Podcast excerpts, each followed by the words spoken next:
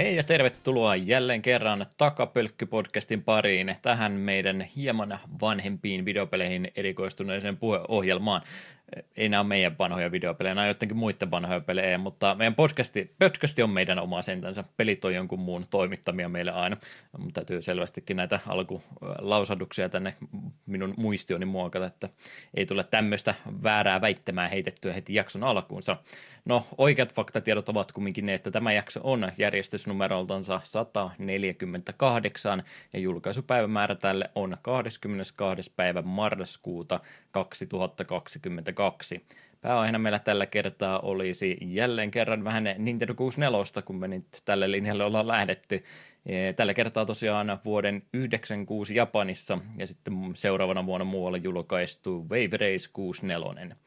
Siitä ja vähän muustakin juttelemassa ovat Juha, Rob Zombin Dracula puuttu taas, mutta ehkä se oli hyvä asia tällä kertaa. Lehtinen sekä Eetu, mulla oli Kawasaki Mopo Kapanen. Heipä hei, ja ei ollut. Eikö ollut? Mikä ei. mopo sulla sitten oli?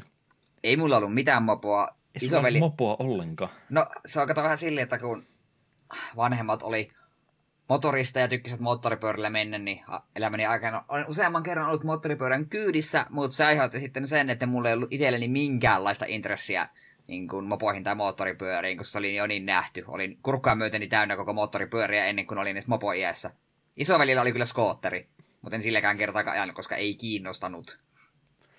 Ei se mitään, ei mullakaan mopoa ollut. Mä olisi halunnut kesiä ruveta sotkemaan niiden kanssa. Ja nehän oli tietysti vaan tota, tota, kouluhäiriköille nämä mopot muutenkin tarkoitettu, eikä tämmöisille e, tunnollisille oppilaille niin kuin minä.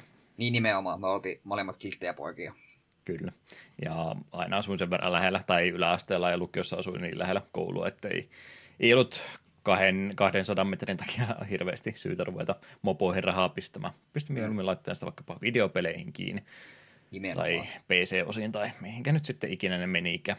Natso cheese ballseihin ja siihen tota, tota, karpalonmakuiseen Pepsi. Tärkeihin asioihin siis kumminkin. Nimenomaan.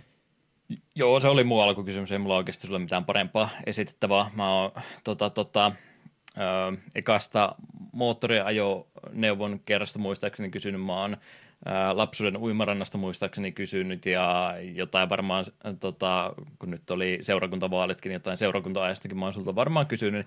En, en mä edes yritä tällä kertaa alkukysymystä, ne on kumminkin kaikki mennyt jo. Täytyy ladata akkuja hetkiä aikaa ja koittaa ensi kerralla uudestaan.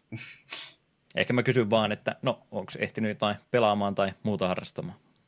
Öö, no aika vähäisesti ollut vähän muita asioita elämästä tehneet on uusi työ, josta puhun kohta – enemmän. Mutta oikeastaan ainut uusi tapaus, joka on sekin kyllä vanha tapaus, nimittäin Mario Party 2, pitihän sekin perheen kanssa korkata, kun se ykköstä pelailtiin. Ja se on se monipuolisempi kuin ykkönen. Siinä on samoja minipelejä kuin ykkösessä, mutta myös paljon uusia. Kentät on erilaisia, ah, erilaisia ja sitten siinä on vähän, on jo itemit ja tälleen. Mutta ei se ei silti ole vielä liian monimutkainen, vaan se on oikein toimiva Mario Party. Tykkään sitä enemmän kuin ykkösestä itse. Ja yksi semmoinen asia, mikä ehdottomasti pitäisi olla nykyissäkin Mario Parteissa, on, että kun kakkossa menet johonkin näistä hetken viidestä vai kuudesta mapista, niin jokaisella mapilla, kun on tämä oma teema, niin sinun hahmo, mikä sä valitset, niin pukeutuu teemaan sopivasti. Mä villillinen kenttään, niin siellä on kaupoihatut päässä. Öö, sitten menet tänne Horrorlandiin, niin on semmoiset velhohatut päässä ja tämmöistä. Niin tätä lisää. Miksei tätä hyödynnetty muissa Mario Parteissa, kun kuitenkin kaikissa Mario Parteissa aina joka mapilla on se joku teema. Niin se, että niillä on vähän erilaiset vaatteet ja erilaiset hatut, niin se on tosi pieni asia, mutta se on jotenkin hauskan näköistä nähdä Donkey Kongilla. Niin tuo villilänne hattu päässä. Harmi, että se on vaan niin siinä mapilla liikkuessa, ne ei sitten minipeleissä ne vaatteet ei ole päällä. Mm. Mutta se on kuitenkin tämmöinen pieni asia, että se on... En ole varma, onko se sitten ollut kolmosessa ja muissa. Mutta ainakaan se ei noissa uudemmissa ole. Et en tiedä, onko tuo pelkästään tuo Parti 2 juttu. Se on sääli, että sitä ei ole muissa. Se on muista pieni hauska lisää. Muuten se on, se on Mario Party ja sitä on kiva pelata. Luulisin, että olisi tuommoinen asujen muuttaminen aika helppo toteuttaa, jostain Unity Storesta käy vähän varastamassa assetteja. No, nopeasti toteutettu. Kyllä. Ja Mietin sekin... vaan, että jos me tota, ruvettaisiin tekemään videomuodossa podcastin, niin olisiko meilläkin velvollisuus pukeutua aiheeseen sopivalla tavalla. Voisi vähän tämä podcastin budjetti vaan räjähtää käsi. No se on toilla totta. Mutta se piti vielä sanoa, en muista miten ykkössä meni, kun ykköstä on pelannut vasta pari kertaa, ja se sitten toisella kerralla oli humalassa ja, ja toista kertaa en niin muutenkaan selkeästi muista, kun sen jälkeen pelattu lähinnä kakkosta. Niin me tykkään silmin kakkosessa, kun on bonustähdet annettu ja sitten ennen kuin voittaja julistetaan, niin tulee tapahtuu jotain kamalta. Voi ei, paha Bowser tekee tekojaan, kuka meidät pelastaa ja kuka pelastaa, niin on aina se, kuka voittaa koko pelin. Niin se on semmoinen hauska pieni jippo siinä lopussa, että aa, laitetaan vähän tarinaelementtejä tähän pelin loppuun ja pidetään jännitystä, että kuka voitti. Joskin, jos, jos vähänkään osaa laskea, niin pystyy päättelemään tähtien määrässä, kuka se voittaja on. Mutta se on kuitenkin jotenkin hauskaa juuri vaikka Villillenin kentässä. Voi ei, paha Bowser tulee ryöstämään kaikki ja sitten, ah, kuka on tuo suuri mahtava sankari, joka tulee varjoista ja no se on Donkey Kong, koska Donkey Kong voitti tällä kertaa. No. Täysin, täysin merkityksetön, mutta ihan hupaisa. Tällä, tällaista ehdottomasti lisää. Miksei, miksei näitä ole nykyisissä Mario Parteissa? Ihan oikeesti. Ja in, innolla odotan, että se kolmonenkin tulee, pitää sekin sitten korkata. Ja on tuossa kakkosessakin vielä useampi mappi, mitä ei ole pelattu, ja ykköstähän siinä on kanssa pari mappia pelaamatta, niin kupianoista riittää kyllä vielä hyväksi aikaa. Öö, Mutta siinä oikeastaan mun pelailuasiat, niin puhutaanpa siitä paljon mielenkiintoisesta aiheesta, niin tästä mun uudesta työstä, jota olen nyt kaksi viikkoa tehnyt. Olen tykännyt. En rupea työtehtäviin sen tarkemmin kuvailemaan, koska se ei loppujen lopuksi kiinnosta, mutta olen tykännyt on erikoista, että herään kahdelta aamuyöstä ja kello kolmelta aamuyöstä aloitan työt ja 11.30, jos on jo ylitöitä, niin lähden töistä. Et siinä kohtaa, kun muut on ehkä lounastauolla, niin minun, työpäivä jo pulkassa kahdeksan ja puoli tuntia on tehty. Mutta se, työtehtävät on riittävän vaihtelevia, kiireitä ei ole liiaksi, aamut on hektisiä, mutta se pahin kiire nimenomaan siinä aamussa, kun just aloittaa työt, niin käytännössä kuuden seitsemän välillä, niin sen jälkeen homma aina rauhoittuu ja loppupäivä on vähän leppoisampaa, vaikka silti tekemistä koko ajan kuitenkin on. Ja tällä viikolla olin trukkikoulutuksessa sekä teoriassa että käytännössä. Pitää vielä minun tunnistelijätkään pyytää oikeudet, että pääsen trukkia ja sähköpässejä ihan terminaalin puolella käyttämään, niin mulla ei ole enää mitään syytä pelata Shenmueta, koska me vajaa trukilla ihan vaan mm. töissä. Et ole siis vaihtanut kumminkaan uudesta paikkaa tässä välissä. En sentään, että ihan samassa firmassa vielä olen ja toivottavasti olenkin siellä seuraavat 40 vuotta. Turkilla ja minä ihan hauska. Mä e, toissapäivänä nyt podcastia niin tota, tota, eurolavoja lähdin hakemaan ja lähdin hetken aikaa tuijotin eteen, että mä muuten puolen vuoteen ajanut trukilla enää, että osaaks mä edes, mutta osasin mä vielä ajaa, että vähän harvemmin nyt tullut viime aikoina harrastettua, mutta joo, hauska menopeli, kääntyy näppärästi. Juu, ja samoin, en tiedä, käyttänyt näitä sähköpässejä, näitä tällaisia käytännössä seisottavia pienempiä trukkeja. Mm, ei ole meillä semmoista ollut, että en ole semmoista päässyt testaamaan. Joo, nekin liikkuu yllättävän sukkelaa ja niillä on ihan hauska viilettää. Vähän pitää kuitenkin tarkkana olla, että minkälaista välissä sille meinaa mennä ja ei me liian kovaa, jos me lähtee menemään, niin saattaa olla, että lasti ei pysy, meinaa pysyä mukana, mutta hauskaa semmoisellakin on mennä. Mm. Ja kyllä me sen myönnän, että siinä tulee jotenkin semmoinen Tämä kuulostaa hyvin koomiselta, että miehinen olo, kun on pää huomiovaatteet päällä ja turvakengät jalassa ja siellä trukkeja viilettä joka suuntaan ja painavia paketteja ja renkaita pyöritellään joka paikkaan, niin yes, minä olen oikeissa töissä. Se tuntuu kivalta. Se tuntuu myös helvetin typerältä, mutta minä, minä pidän siitä. Minusta tuntuu, että nyt olen oikea työukko. Hmm. Ensimmäistä tuhotöitä odotellessa sitten, että milloin jotakin sattuu. No, toivotaan. On niitä kauhutarjoita vähän kuullut heillä on jollakin jäänyt jalka just trukirenkaa alle ja se ei ole ihan lyhyt saikku se. Siinä ei turvakenkä mm. auta nimittäin, jos se, se kuitenkin se metalli on siinä vain siinä kärjessä, että jos se tulee tuohon vähän eri kohtaan, niin saattaa sattua, tai jos trukin piikit vaikka nilkkaan pistää, niin se ei ilmeisesti kauhean kivaa. Mm. No ne, ne nyt toki on asia erikseen mielessä sitä, että kun meitä jotain tavaraa ensimmäistä kertaa tuhoamaan, niin sitä odotellessa. Niin. Ehkä noin noi, tota, huolellisuudella nämä tämmöiset kunnon tapaturmat vältetään. Niin, no se on vielä totta. Itse onnistui liu, liukkaalla pihalla, niin tota, äh, pellettisäkin 500 kiloa sen pudottaa. Toisen piikin nokasta ja onneksi ei repsahtanut niin pahasti, että olisi ihan kokonaan levinnyt pihalle, mutta vähän oli sellainen naamapunaisena sinne peräkärryyn lastaamaan sitten, että siinä, siinä se on, että vähän, vähän muotopuoli, mutta ei tässä mitään. Ja sitten oli et, tota, tota, toista kappaletta, ei ollut, ei ollut itse asiassa se peräkärryn, kun oli kaksi kappaletta halus, niin isomman auton perään nostamassa, niin siinä sitten naamapunaisena lähtee hakemaan sitä toista säkkiä, ajaa sitten piikelee sitä pussista läpi, että joo, ei, ei, ei. Ei, ei, ei, tämä nyt tämä päivä näköjään onnistu sitten ollenkaan.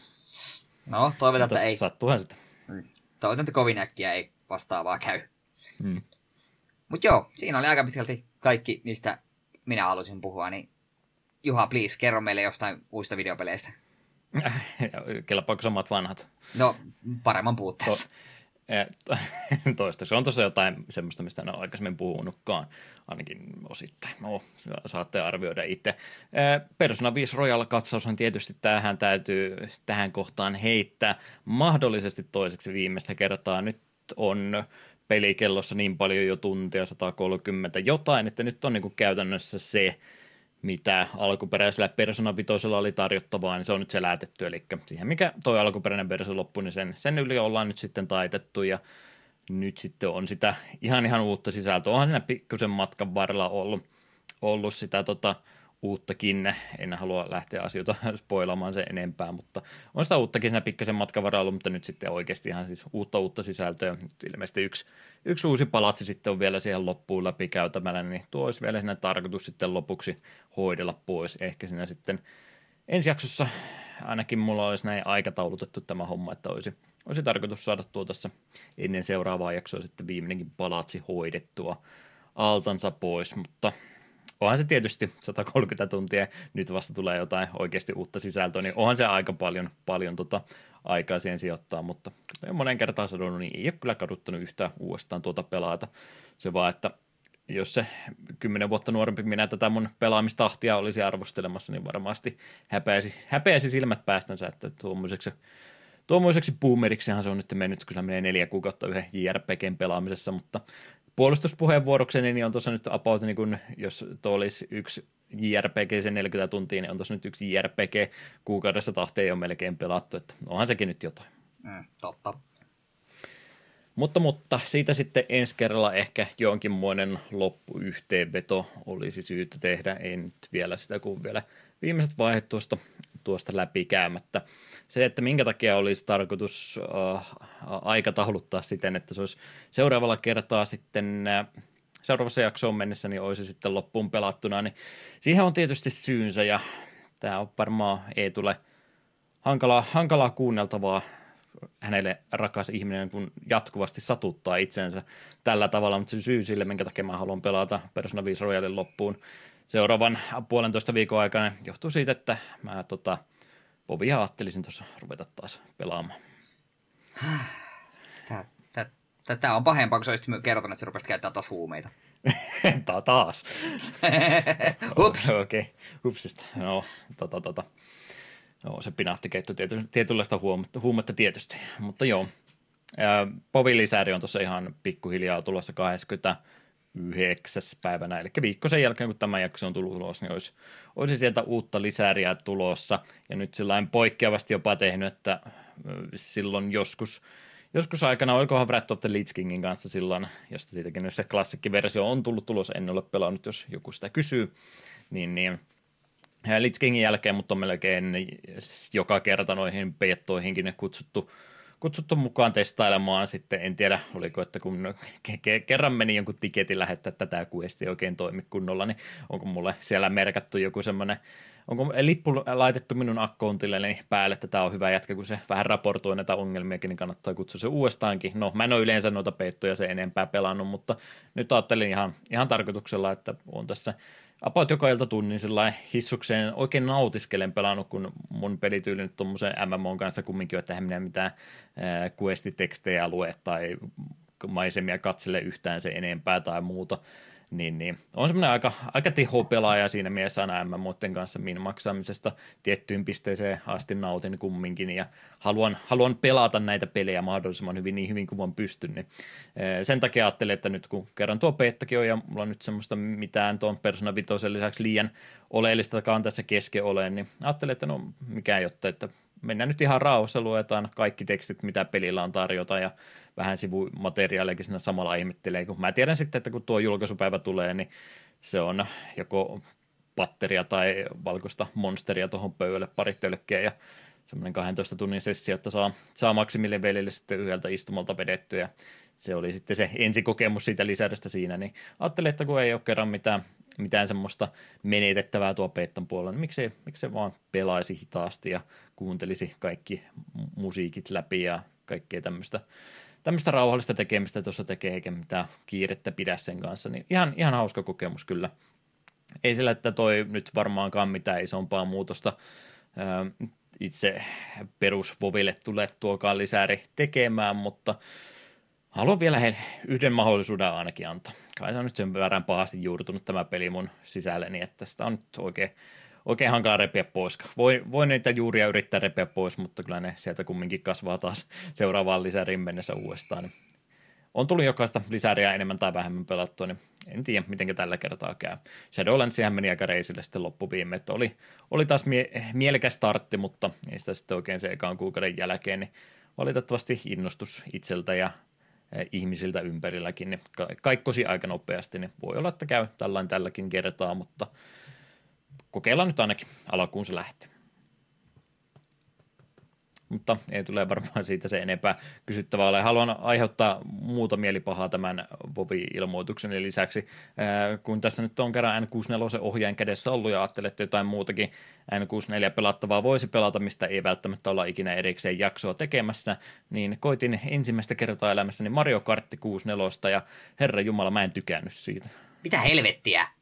Ei, mä en, mä en ymmärtänyt kontrolleja tuossa pelissä ollenkaan. Siis ihan koko boostisysteemi homma kaatu. En mä, en mä osaa boostata tuossa pelissä ollenkaan ja muutenkin kontrollit tuossa 64 versiossa tuntuu olevan äärimmäisen liukkat. On ne Super NES-versiossakin, mutta kun mä sitä niin paljon pelannut, niin mä olen asiaan tottunut. Ja jos ei tuon ikinä ihmetellyt, että mikä toi taulu tuolla takana on, niin se on tota, alkuperäisen Super Nintendo tota, hahmoista tehty tuommoinen japanilaishenkinen juliste, niin, niin täytyy näyttää joku kerta muutenkin, mutta e, tykkään alkuperäisen e, Mario Kartin liukkaista kontrolleista, mutta tässä 64 niin e, ei vaan loksahda kohdalle. Ehkä se nyt oli, kun mä vaan pelasin kaikki kapit yhteen kertaan läpi, mutta ei, ei tuosta mun pelaamista tullut yhtään mitään. Huonoin Mario Kartti, mitä on pelannut.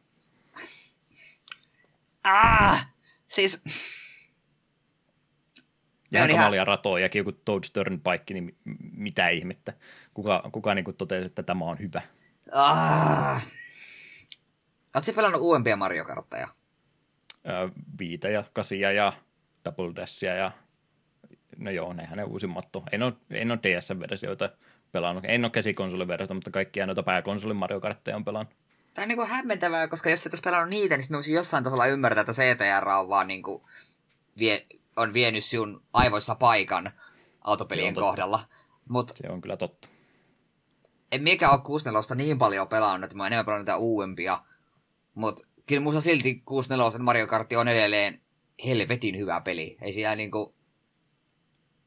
Ei, ää, me, me menee sanattomaksi. Tämä on aivan käsittämättä, että joku ei tykkää Mario Kart 64 ehkä hyvä näin vielä todeta, että en, en mä vaan kaikista peleistä sano, että oli hyvä tai oli ok. Kyllä mä joistakin rehellisesti olen tykkäänyt. Harveli, että se oli tämä peli, mistä toisen... näin sanot.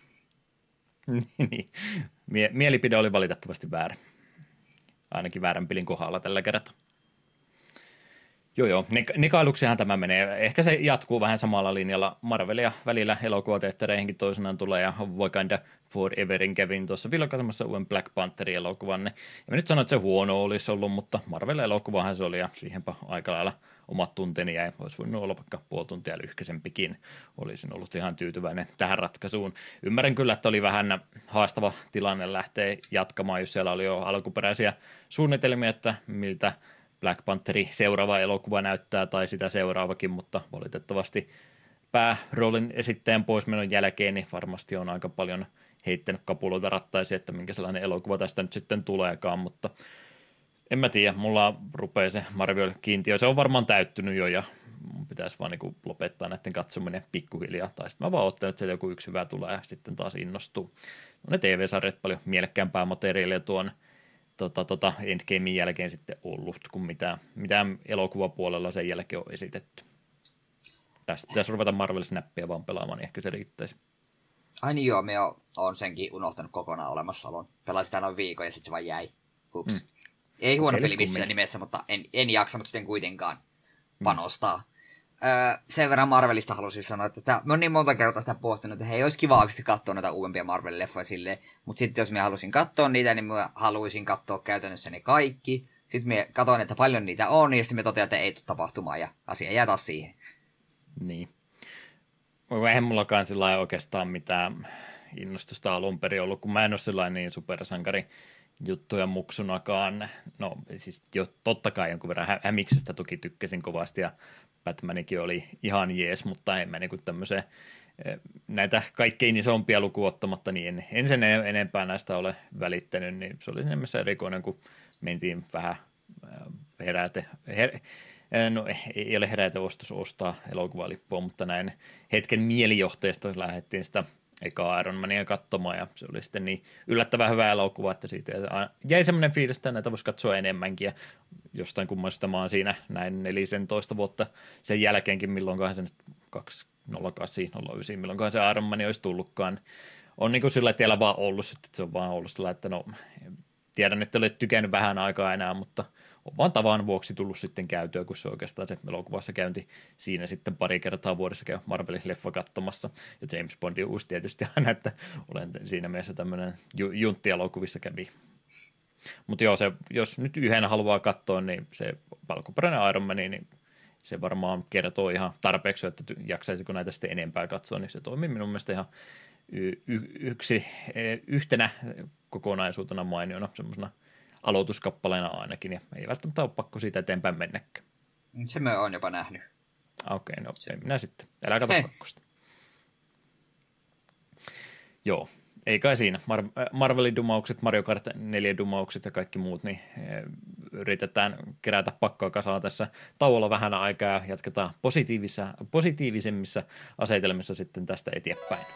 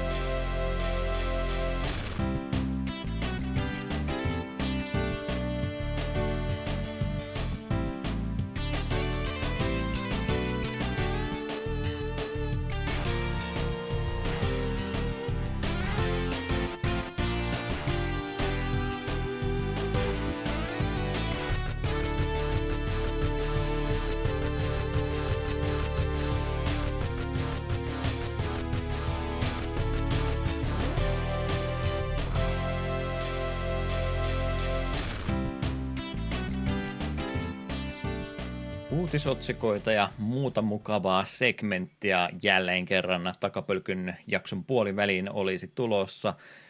Ja siitä vaan sitten. Tänä päivänä pelihistoriassa, eli mitä tapahtui ainakin kymmenen vuotta sitten.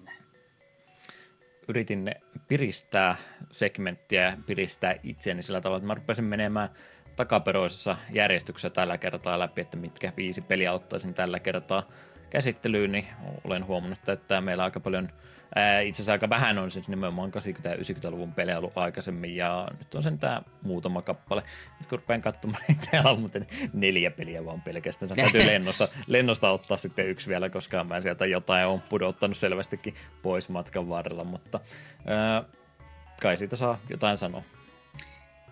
05 vuonna. Ei, minä olen lukenut nämä. Mitä ihmettä, mä rupean sulle antamaan tätä. No mä ihmettelin, että mitä nyt tapahtuu, että lennosta vaihdetaan suunnitellut, että mulle ei niin, kerrota mitään. Ei, ei, tuo, ei tuo kerro näistä. No älä, älä kerro mitään. No, siinä tapauksessa minä yritän, yritän vanhoissa äh, suunnitelmissa pysyä kiinni.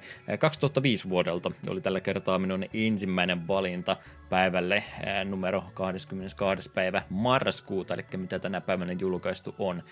Niin, niin 2005 vuodelta Xbox 360 siihen aikaan ihan odotettu julkaisu oli tämä peli Jenkeissä julkaisupäivämäärä ää, pelille nimeltä Perfect Dark Zero, eli Raren kehittämä prequel-peli tolle N64 julkaistulla Perfect Darkille. Kyseessähän on ensimmäisen persoonan räiskintäpeli ja tässä seurataan kuinka tuo palkkion metsästäjä Joanne Dark isänsä Jackin kanssa sotkeutuu erilaisten organisaatioiden eh, luomiin vähän ikäviin suunnitelmiin. Tarinakampanjan lisäksi tuossa pääsee samalla ruudulla pelaamaan sitten neljän pelaajan kanssa yhtä aikaa ja Xbox Liveen välityksellä sitten ihan nettipeliä muidenkin kanssa. Eh, Perfect Darkit on valitettavasti ohi mennyt. Ilmeisesti tämä Zero ei lunastanut lupauksiansa ihan sillä koska monet piti tuota alkuperäistä jo semmoisena kulttiteoksena, mutta ei se ilmeisesti mikään huonokaan peli ole. Oletko kuullut jotain eriävää mielipidettä asiasta? No, käytännössä on kuullut vaan sen, että Orkis Perfect Dark on suur, suurin piirtein mestariteos ja tämä Zero jätti aika monen ihmisen vaan kylmäksi. Mm. Alkuperäinen Perfect Dark kyllä kiinnostaisi jossain kohtaa kokeilla, Joo, lisää N64-pelejä vaan meidän podcastiin tähän näin putkeen vielä. En tiedä, mitkä ovat eh, julkaisuoikeudet ton kanssa, mutta luulisin eh, GoldenEyeta helpompi olla tuommoinen sitten Switch Online kauttakin uudestaan jakoon laittaa. Kyllä, ja sit, sit voidaan pyytää Hakalan Mika mukaan jakso. Hän on kova Perfect Dark-fani. Mm-hmm. Sähän rupeat jo pohjustaa vieraita. kyllä, kyllä. Sen enempää toisilta toisten mielipidettä tästä. No me ollaan tunnettu Hakalankan niin kauan, niin kyllä se tulee mukaan, kun minä tisti pyydän.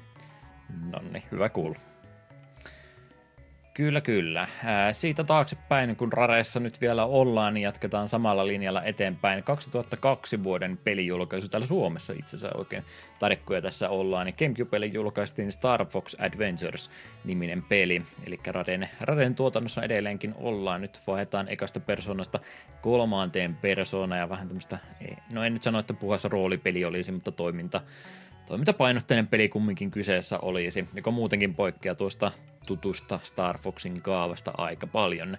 Eli Arwing-alusta päästään kyllä silloin tällöin käyttämään, mutta poikkeavasti enemmän, enimmäkseen pääosa tuosta pelistä niin seikkaillaan sitten ihan maatasosta käsin. Ja, ja ää, Fox McCloudi kumppaneinen tosiaan saa tässä tehtäväkseen lähteä Dinosaur Planet-nimiselle planeetalle, jonka tulevaisuutta uhkaa Generaali eh, Scales sekä hänen armeijansa.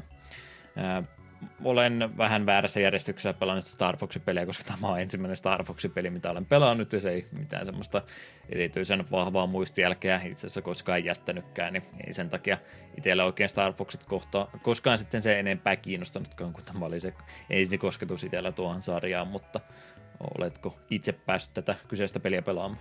En valitettavasti. Tämä on kanssa vähän semmoinen peli, joka ilmeisesti jakaa mielipiteitä. Jotkut on äärimmäisen pettyneet ollut tähän, että haluaisivat oikein Star Fox, ja tuli tämmönen.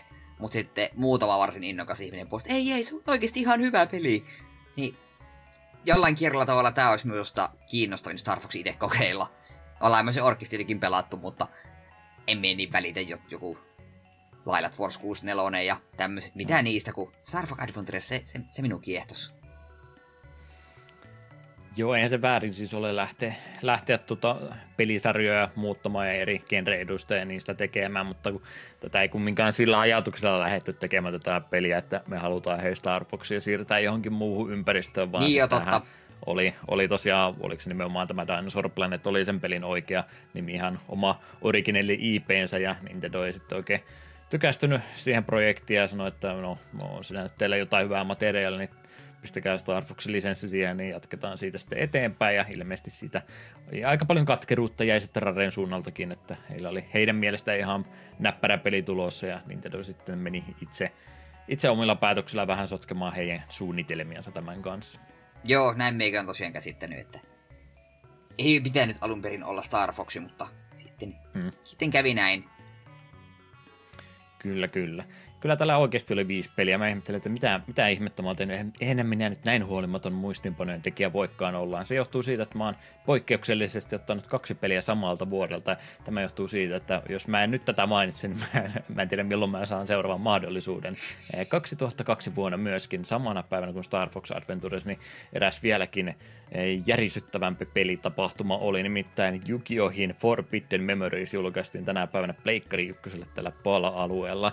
Ja tämähän on tosiaan Konamin kehittämä pelikin ja heidän omistamastaan korttipeli IPstä. Pelaaja pelaa tässä Jukin esi-isällä menneisyyden Japanissa ja siellä tietysti kaikki ongelmat ratkattiin Yu-Gi-Oh-korttia pöytään lätkimällä. Ei sillä, että olisin Jukiohista kiinnostunut, ei sillä, että olisin tätä peliä pelannut, mutta tämä tuntuu olevan tuolla speedrunin skeneen puolella erittäin vahva, vahvan meemiarvon omaava peli tämä Forbidden Memories, koska jotkut oikeasti tätä speed, speedrunittaakin ja sitten se loppuaika tässä on aika ailahtelevainen.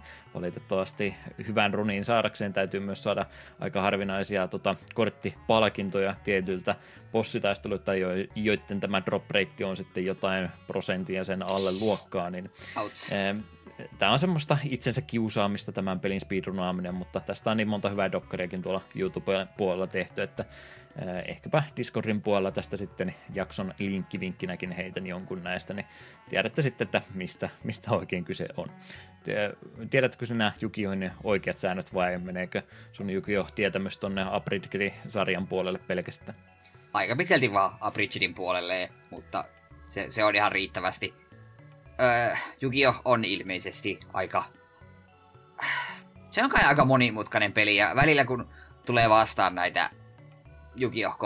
netissä, sitten niitä lukee silleen, että apua, me kuvitin, MTGssä on monimutkaisia kortteja, mutta sitten Yu-Gi-Oh! kortteja, se, sitä tekstiä on niin paljon, että se että sen printinkin pitää olla tosi pientä. Siellä on rivi tolkulla tavaraa ja special summoneita ja pendulum summoneita ja ties mitä ihme juttuja. Ja jos tämä kortti on näin ja noin ja silleen, niin tapahtuu ihmeellisiä asioita. Ja Aa, minä en ymmärrä. Kyllä välillä joskus on tullut vastaan, kun on verrattu just MTGn ja Jukiohin monimutkaisimpia kortteja, niin joku, joka pelaa molempia, niin on sitten sanonut, että no, Jukiohilla on vähän paha tapa selittää asioita monimutkaisesti ja myös ilman keywordia, kun MTGssäkin on tosi paljon kuitenkin niin pelkkä keywordia, ju reach, trample ja tämmöiset. Ne on käy... Ilmeisesti Yukihissa ei tällaisia keywordia ole, vaan kaikki selitetään joka kortissa auki, mikä aiheuttaa mm. sen, että tekstiboksit on niin vetin isoja. Niin joku just monimutkainen kortti oli sille, että hei, tässä on tää MTG-terme, niin se olikin yllättävän simppeli asia. Mutta sitten myös kun on tullut vastaan näitä videoita, että tässä, tässä tyyppi pelaa Yu-Gi-Ohilla, Yu-Gi-Ohissa tämmöistä nolla, ensimmäisen vuoron niin kuin voi, öö, pakkaa, joka pyrkii voittaa ekalla vuorolle. Sitten vaan pöydällä vaan vilisee kortteja, pakkaa sekoitella ja kortteja vilisee sinne sunne tänne ja yhtäkkiä se vaan voitat. Niin me en pysynyt yhtään kärryillä, kun yritin, se, yritin oikeasti ajatuksessa seurata, että mitä tässä nyt tapahtuu. Hmm. Tavallaan kiinnostaisi, se olisi kiehtova peli, mutta sitten taas kun ei aika riitä kaikkien mitenkään, niin ehkä meitä Jugioihin vaan tulee niin taustalle. Että pitää jossain kohtaa jatkaa Abridgedin kattomista, se on, se on mainiota senttiä. Tai sitten Forbidden Memories ottaa jakso aiheeksi, niin. ratkaisee no se... nämä kaikki ongelmat. Kyllä, kyllä. Öö, mitäs täällä vielä sitten meidän listalla oli tosiaan tänä päivänä julkaistuja pelejä? Mennään öö, MM-kultamitali vuoteen 1995 ja siellä oli se tappelupeliä julkaistu Sega Saturnille julkaistu Japanin suunnassa tänä päivänä X-Men Children of the Atom. Eli Arcade tämäkin peli alun perin toki oli julkaistu vuotta aikaisemmin, 94, ja, mutta konsoliporttauksiakin tästä pelistä löytyy ja tämä Sega Saturnin versio oli niistä sitten ensimmäinen, joka kaupan hyllyille päätyi. Ja samalla tämä on myöskin Capcomin sekä Marvelin ensimmäinen yhteistyöpeli, että ensimmäinen Marvel-lisenssipeli, mitä Capcom julkaisi, oli, oli tämä Children of the Atom. Pelattavina hahmona tässä pelissä löytyvät Colossus, Cyclops, Iceman, Psylocke, Storm ja Wolverine ja sitten tuolta pahisten puolelta Omega Red Sentinel, Silver Samurai sekä Spiral. Ja totta kai kun tämä on Capcomin tappelupeli, niin siellä sitten on Akuma piilotettuna hahmona myöskin mukaan. Se olisi väärin, jos ei Akuma pelistä löytyisi. Mm. Taistelut tässä pelissä käydään 1 vs 1 hengessä vielä, ei ole tosiaan sitä myöhempien Marvel vs. Capcomien meininkiä, missä oli sitten useampi kerralla vaan.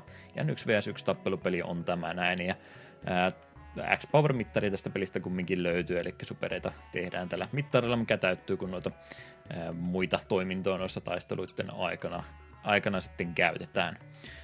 Tämä on siis ilmeisesti ihan tykätty peli niiden joukossa, jotka tätä on pelannut, mutta ongelma on siinä, että kun aika harva on sitä loppuviimeen pelannut, niin aika monelta ohi tuntunut menevän tämä alkuperäinen, kuten minultakin, mutta ihan hyvää tästä kumminkin kuullut olen. Joo, X-Men-peleihin mitä tulee, niin tuo Children of the Atom on semmonen, mikä nimen on tullut monta kertaa vastaan. En ole itse pelannut. Mitenkäs jatko-osien kanssa pelaisitko? Tai nimenomaan noita Marvel versus Capcomia, niin oletko niitä se enempää harrastanut? Mm, en, mutta me rupesin just miettimään, Gamecubelle joskus käytettynä osti jonkun peli, mutta mikähän ihme se oli joku just näitä Marvel vs. Capcom-pelejä kai. Vai mm. oliko? En mene edes muista. Sitä niin pitkä aika. Mie käyn nopeasti kurkista mun backloggerista, kun se on kai olemassa, vaikka mä sitä enää käyttänyt pitkiä aikoihin. Jotain aiheeseen liittyvä peliä kumminkin. Itse sitä kolmosta silloin yritin, yritin sisälle päästä, mutta kyllä siinä jo parikymppinen minäkin totesin, että taitaa olla vähän, vähän liian nopea peli tämmöiselle ihmiselle, joka tappelupeliä nyt muutenkaan niin paljon ei ole pelannut, että valitettavasti minun haaveet mun Zero-pohjaisesta tota, tiimistä, niin ei, ei koskaan oikein muodostunut mitenkään kovinkaan, ei, ei minusta tullut kovinkaan taitavaa MVC-pelaajaa sitten kuitenkaan. Joo, Backloggerista oli sen verran hyötyä, että paljon että olen Kupelle joskus ostanut pelin käytetty Capcom versus SNK 2. En sekuntiakaan sitä pelannut, mutta ostin yli parilla eurolla. Joo, kyllähän niitä Marvelin hahmoja tosiaan muitakin brändejä vastaan pelannut näitä versus-pelejä siis Capcomilta, niin kyllä niitä on vaikka, vaikka kuinka ja paljon. Jep. Kyllä, kyllä. Viimeinen pysäkki meidän tänä päivänä segmentissä tällä kertaa olisi vuonna 1984, jolloin Japanissa Nessille julkaistiin peliltä nimeltä Clue Clue Land, joka on Nintendo R&D 1 kehittämä puzzle-peli puzzle arcade-peli. En mä tiedä, miksi Pac-Maniakaan kutsutaan, onko Pac-Man puzzle-peli, se on vaan arcade-peli, niin ehkä mun pitäisi Clue, Landiakin kutsua arcade-henkiseksi peliksi. Eli tosiaan hieman Pac-Mania muistuttaa tämä, eli tämmöisessä sokkelossa ruudukossa käytännössä liikutetaan tuota pelihahmoa ja yritetään sitten suuntaa, liikkumissuuntaa vaihtaa joko tarttumalla tämmöisistä pisteistä kiinni, jotka niiden jokaisen lokerikossa kulmassa oikeastaan on, tai sitten seinään osumalla, niin sä kimpoat siitä suoraan takaisin päin.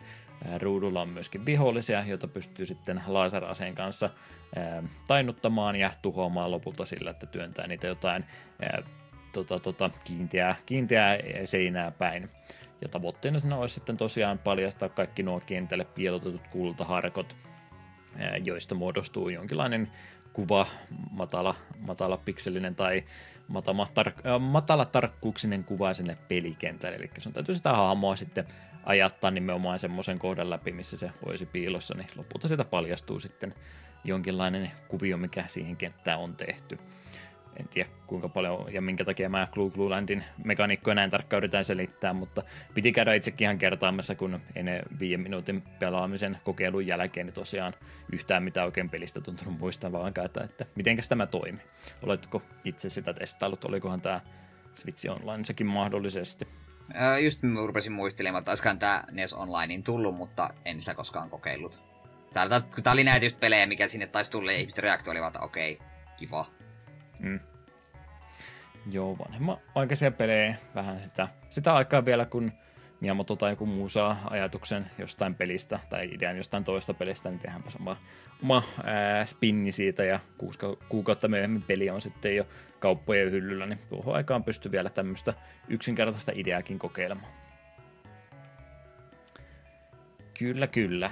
Siinä tämä segmentti tällä kertaa. Uutisiakin vähän kapoisammin tällä kertaa on, mutta käydään ne kaikesta huolimatta läpi.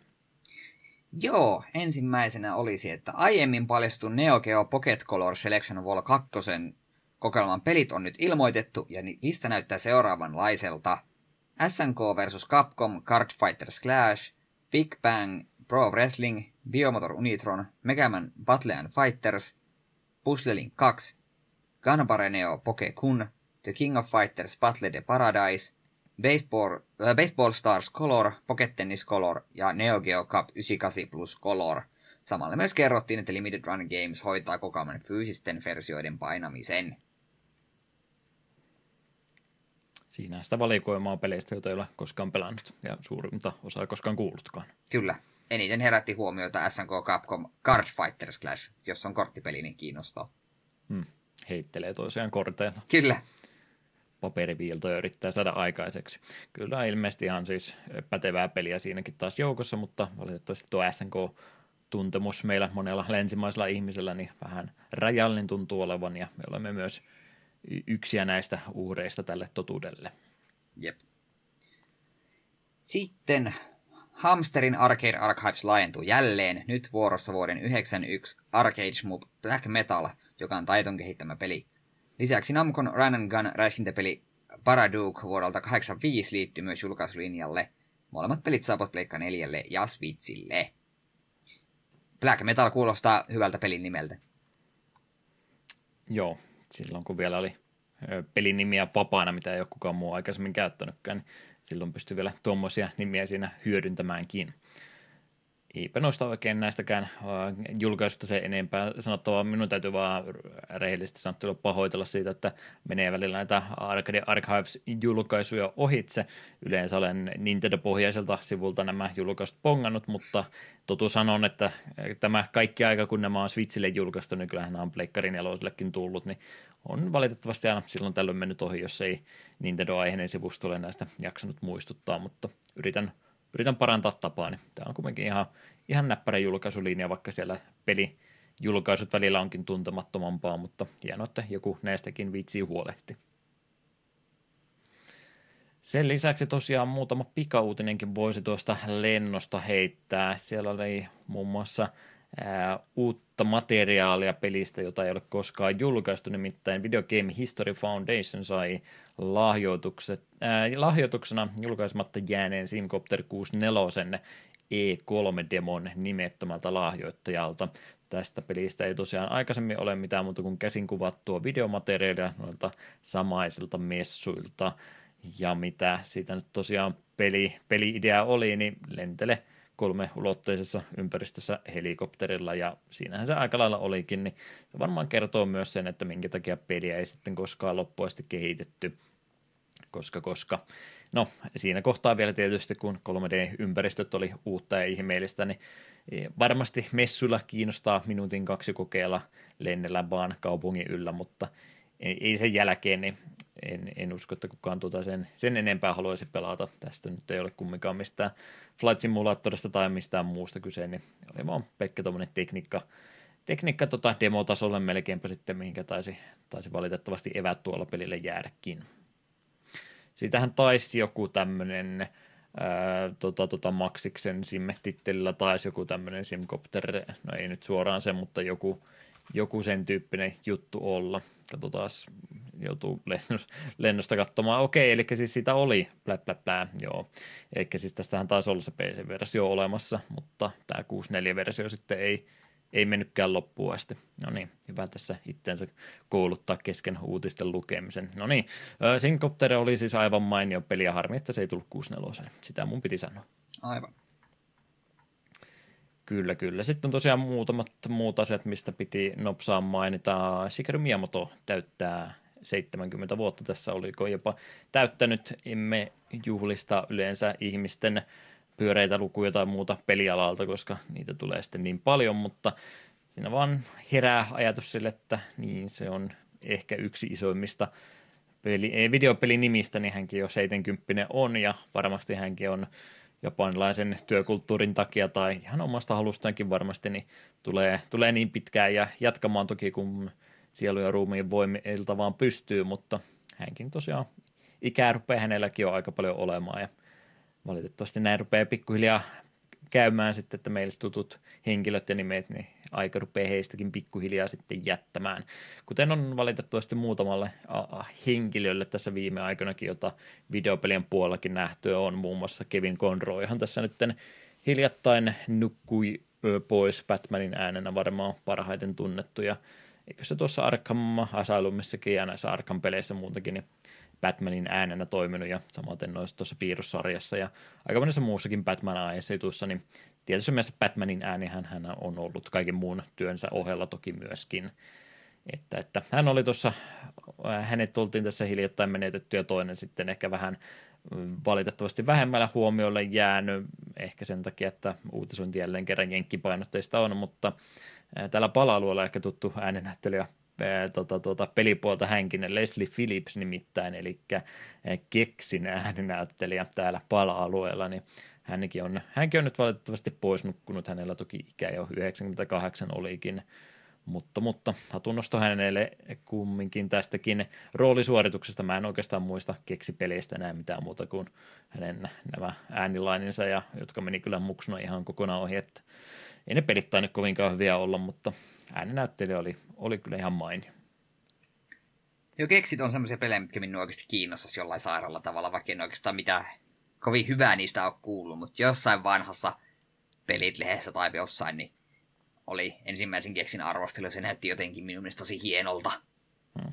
Mä en sitä alkuperäistä pelannut, mutta kolmosta yritin tuossa vuosi kaksi sitten jonkin matkaa uudestaan pelata, totesin, että joo, joo, ei, että se oli ihan jees silloin, mutta ei, ei kiitos enää uudesta. Mm.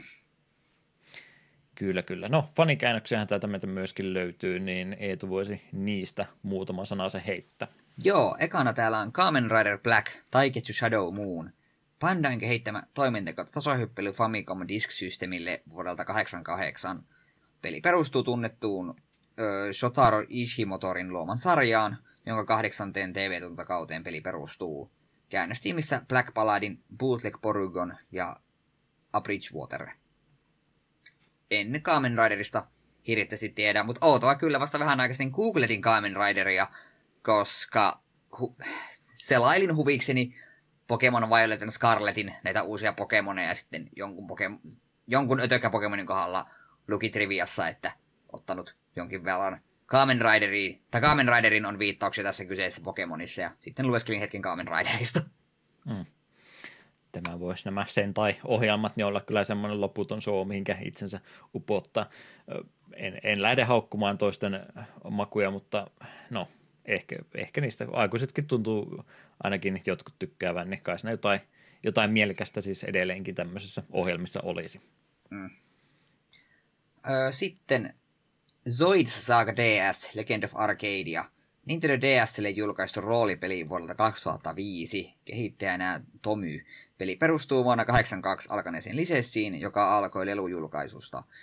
Eläinmekhoihin perustussa sarjassa tehtiin muun muassa TV-sarjoja pelejä, käänteinen Tracy Trace, Acer 1, Uamak ja Po. Eikö Nessille vai Nessille on joku Zoid tai joku semmoinen peli, mutta se on varmaan ihan eri asia. Se taitaa olla valitettavasti jotain ihan, ihan, ihan muut. Voi olla, että tämänkin on niin jossain joskus tullut pongattua, mutta ei ole, ei ole valitettavasti meidän nuoruuden juttuja Zoidsit ollut ainakaan täällä Suomessa. Mm. Ehkä joku voi olla asiasta eri mieltä, mutta en, en kyllä myönnä itse ainakaan silloin aikanaankaan tästä kuulee, vaikka 80-luvulla jo alkanut sarja olisikin. Kuvien perusteella näyttää aika japanilaiselta. Mm. Ei välttämättä huono asia. Sitten jotain oikeasti täysin japanilaista. Shin Megami Tensei 2, Atluksen kehittämä roolipeli Super Famicomille vuodelta 1994. Friendly Irin nimisen käyttäjän käännöspäivitys pohjautuu Ion Genesis-työryhmään vuoden 2013 käännökseen, mutta tämän päivityksen pääelementtinä on demonien nimien muuttaminen virallisten käännösten vastaaviin versioihin. Mega miten se on hieno pelisarja. Ei, ei kai siitä sen enempää. Mm. Ei sillä, että mikä iso käännösprojekti tämä olisi ollut eriksensä, mutta minun mielestä on aika tärkeää kumminkin, että jatkumo sitten noiden virallisten julkaisujen kanssa löytyy, kun on, on vähän tätä lähdetty sinne muuttamaan. Tässä oli siis jotain muitakin ää, tota, tota, nimenomaan tuohon tekstipuoleen liittyviä päivityksiä laitettu, että se ei ollut pelkästään tässä, mutta ihan hyvä, että tämmöinenkin joku jaksaa niitä vanhoja vanhoja vähän paikkailla. Se, että jostain pelistä tehdään käännös, niin se nyt ei tarkoita sitä, että se käännös oli heti olla yrittämällä ihan täydellinen, niin, niin. Hyvä, jotkut jaksaa näitä aina välillä päivittääkin. Kyllä, kyllä, ja tuo on oikeasti ihan hyvä pointti, että ne nimet on sitten yhtenäisiä virallisten noita julkaisujen kanssa, niin se on varsin tärkeää, koska väittäisin, että nyt jos rupeaisi pelaamaan jotain Megami Tensei-peliä mikä ei ole ikinä julkaistu Japanin ulkopuolella, ja sen olisi kääntänyt joku porukka joka ei olisi niin sinut näiden virallisten käännösten kanssa rupeisi spellien nimiä muuttamaan erilaisia. Sinä menisi pää ihan sekaisin, jos Gio ei ole sähkötaika ja niin poispäin. Hmm. Suht brutaalia pelejäkin noin Shin Megami Tenseit kumminkin osaa, osaa ymmärtääkseni olla, tai minun ymmärtäminen nyt ykkösosaan perustuu, mutta se just jos olisi joku tuttu demoni, jonka äh, tuon, tuon heikkoudet osaisin päätellä, mutta nyt kun se olikin väärä nimi, niin mä en tajunnut sitä, niin se saattaa olla elämän ja kuoleman erotussa, kun mä en tiennyt, että tämä olikin tämä. Jep. Sitten pitkästä aikaa Mobile Suit Gundamia, Operation Troy, Teams Corporationin ja Dream Executionin teknolo- Dream Execution Technologin kehittämä lisenssipeli Xbox 360 vuodelta 2008. Peli tarjoaa reilun kattauksen Gundameja sekä pelaamaan päästään myös perinteisimmillä ajoneuvoilla ja jalkaisiin. Käänteinen Juvi ja Snowy Aria. Ja tarjoaa meidän sanoa mitään muuta kuin, että se on Gundamia. Vihdoin on pitkä tauko ollut Gundam-pelien kanssa ja nyt ei ollut edes mikään SD Gundami tällä kertaa kyseessä. Jep. Tämä on hienoa, että tästä Romhackingin sivulla, niin täällä on tasan yksi screenshot ja siinä on vaan käytännössä tekstiä kuvan päällä. Et mm. Enpä tiedä, minkälainen peli on kyseessä. First person shooteri. Asia selvä.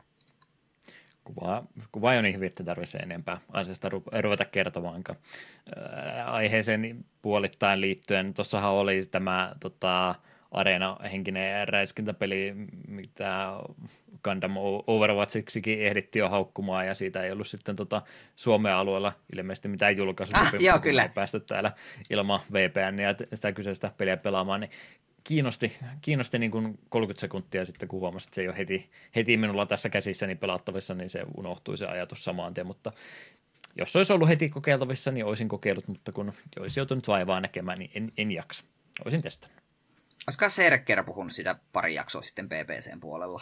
Taisi olla joo. Kävin, kävin sen takia justikin Steamista varmistamassa ja totesin, että joo, ei sitä kyllä täällä ole, että antaa olla sitten. No, näistä harmituksista huolimatta, niin pieneen musiikkipreikin aika olisi tässä kohtaa, ja sitten olisi meillä aika siirtyä käsittelemään tämänkertaista pääosion aihetta.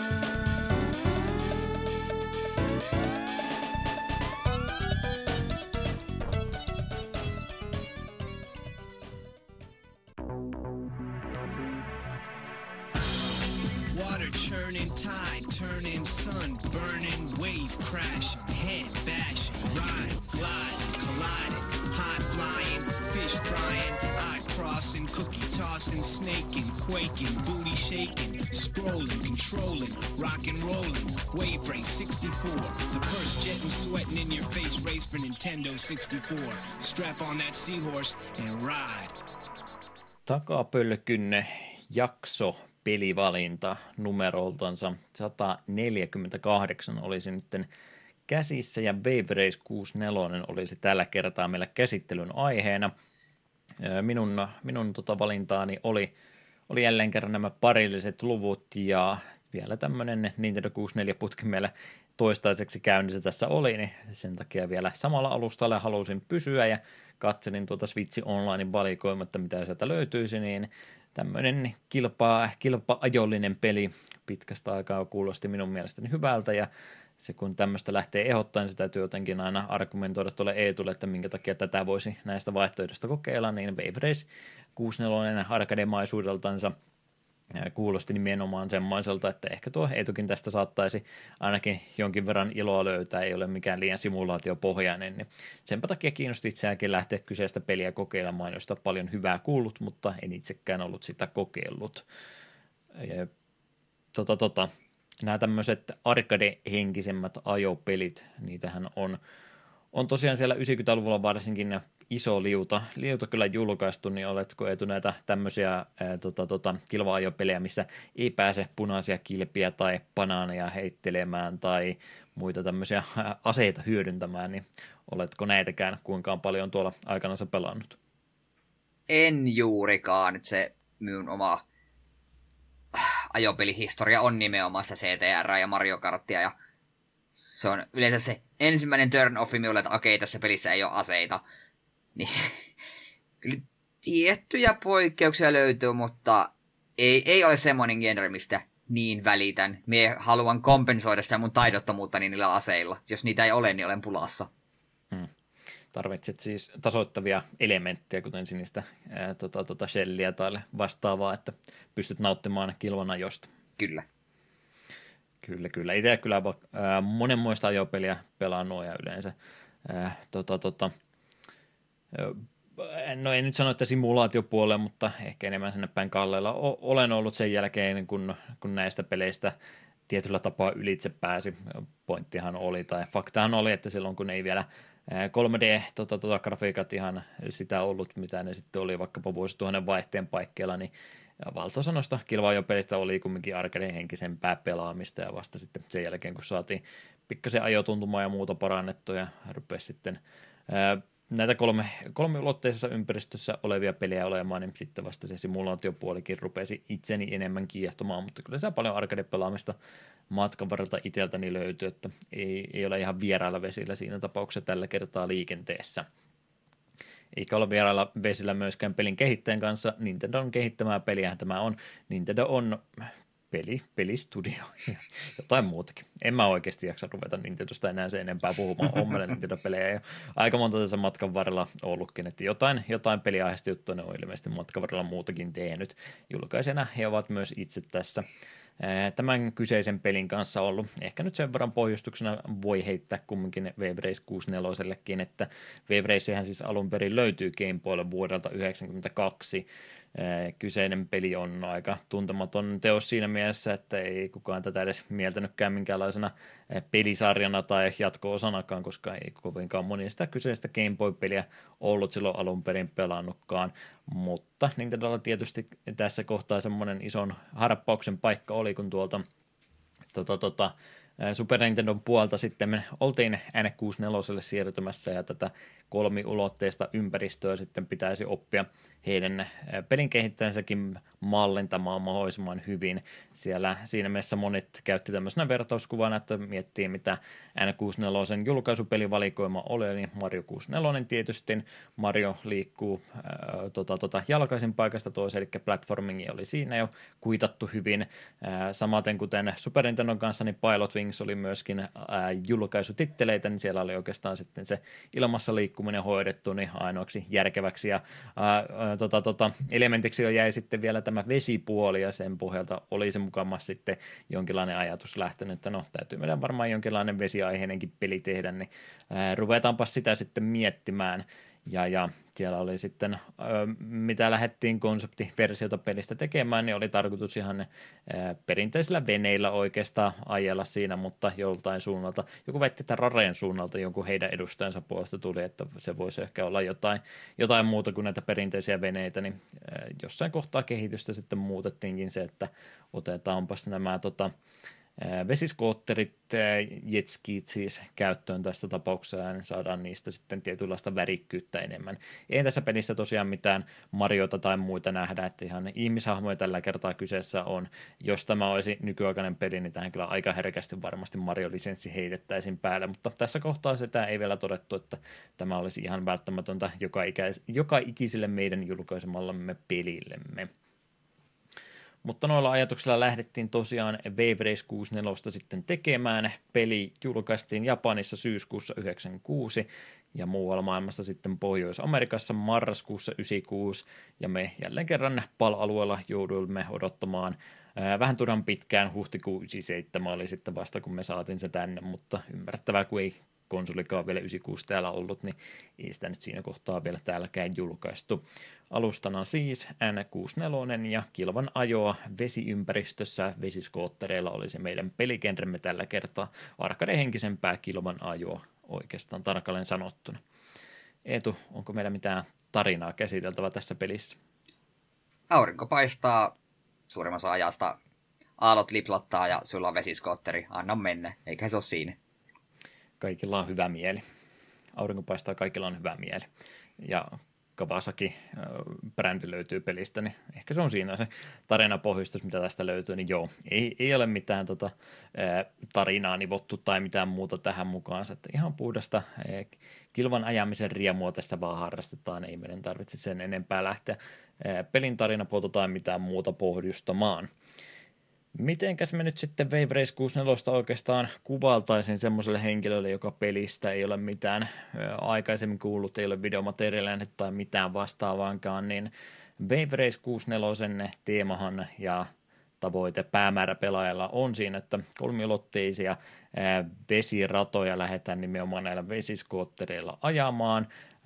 Jonkin verran vaihtelevuutta radoissa tietysti jo senkin takia on, kun me joudutaan tämän tota, tota, veden päälle ja veden liikkeiden mukaan sitten ajamaan, mutta se mikä noissa radoissa tehtävänä olisi, niin pojuja on ripoteltu näiden kenttien varrelle tiettyihin paikkoihin tietyillä ehdoilla siitäkin kohta lisää, mutta pojuja on tosiaan laitettu matkan varrelle ja ne pitäisi sitten joko vasemmalta tai oikealta puolelta kiertää, eli periaatteessa pujottelua, mutta vesiympäristössä moottoriajoneuvoa niin täytyisi oikealta puolelta sitten aina näitä kiertää, niin sen takia ei Wave Race 64 aina sitä lyhyintä mahdollista, para, parhainta mahdollista ajolinjaa lähdetä hakemaan, vaan sitä, että täytyy näiden pojujen ympäri sitten osalta oikealta puolelta kiertää, tai muussa tapauksessa tapahtuu sitten ne ikäviä asioita. Se, mitä tuossa tapahtuu, että jos sitä pojuja et osaa oikealta puolta kiertää, niin, niin tästä pelistä löytyy tämmöinen moottorin power-mittari, josta sitten tehot katoaa sen jälkeen, jos sä väärältä puolelta kierrät, ei, kierrät sen. Se ei pakota sua siis lähtemään takaisin, sun kierros ei mene siitä pilalle, jos sä et osaa pojua oikealta puolelta ohittaa, mutta toi sun maksimiteho siitä sun skootteristasi katoaa. Siinä on viisi pykälää, jotka osoittavat sen, että sulla on tosiaan täydet tehot tällä hetkellä käytettävissä, ja jos sä sen yhden niistä missaat, niin se vie sut automaattisesti sinne, et, e, automaattisesti ne kaikki tehot pois, eli nollaan käytännössä putoat, ja sun täytyy sitten seuraavat viisi pojua taas osata oikealta puolelta kiertää, mikäli haluat taas maksiminopeudella eteenpäin eteenpäin päästä sitten jatkamaan. Niin, niin, se on oikeastaan se pääteema, miten tässä pelissä sitten olisi tarkoitus oikeaoppisesti lähteä ajamaan. Oliko Eetu kyseisessä vesiympäristössä nyt kun pientä pomppimista ja muuta tässä tietysti tapahtuu, kun meillä ei ole päällystettyä asfalttia allamme, vaan tämmöistä muuttuvaa ympäristöä tässä tota, hallittavanamme tämmöisillä kevyillä, suht kevyillä tota, ajoneuvoilla, niin oliko pojujen kiertely, niin Oliko se mukavaa, oliko se tuskastuttava? Kerron pienen tarinan. Mie lähdin tätä peliä pelaamaan sille, että hei jee, kivaa, kevy, kevyttä kilvan ajoa, vesiskootterilla kaikkea kivaa ja pojuja Niin pitää kiertää oikealta puolelta. Mulla oli paha aavistus ja... Mie sanon tän nyt suoraan, mie en tykännyt tästä pelistä. Aha, se tulee jo nyt parhaissa vaiheessa tämä vastaus sieltä, että mikä senä tuskastutti nyt, olitko sillä ajatuksella, että tämä olisi vielä, vielä tota enemmän aivot narikkaa ajelua vai mikä tässä mätti siis tässä perusideassa?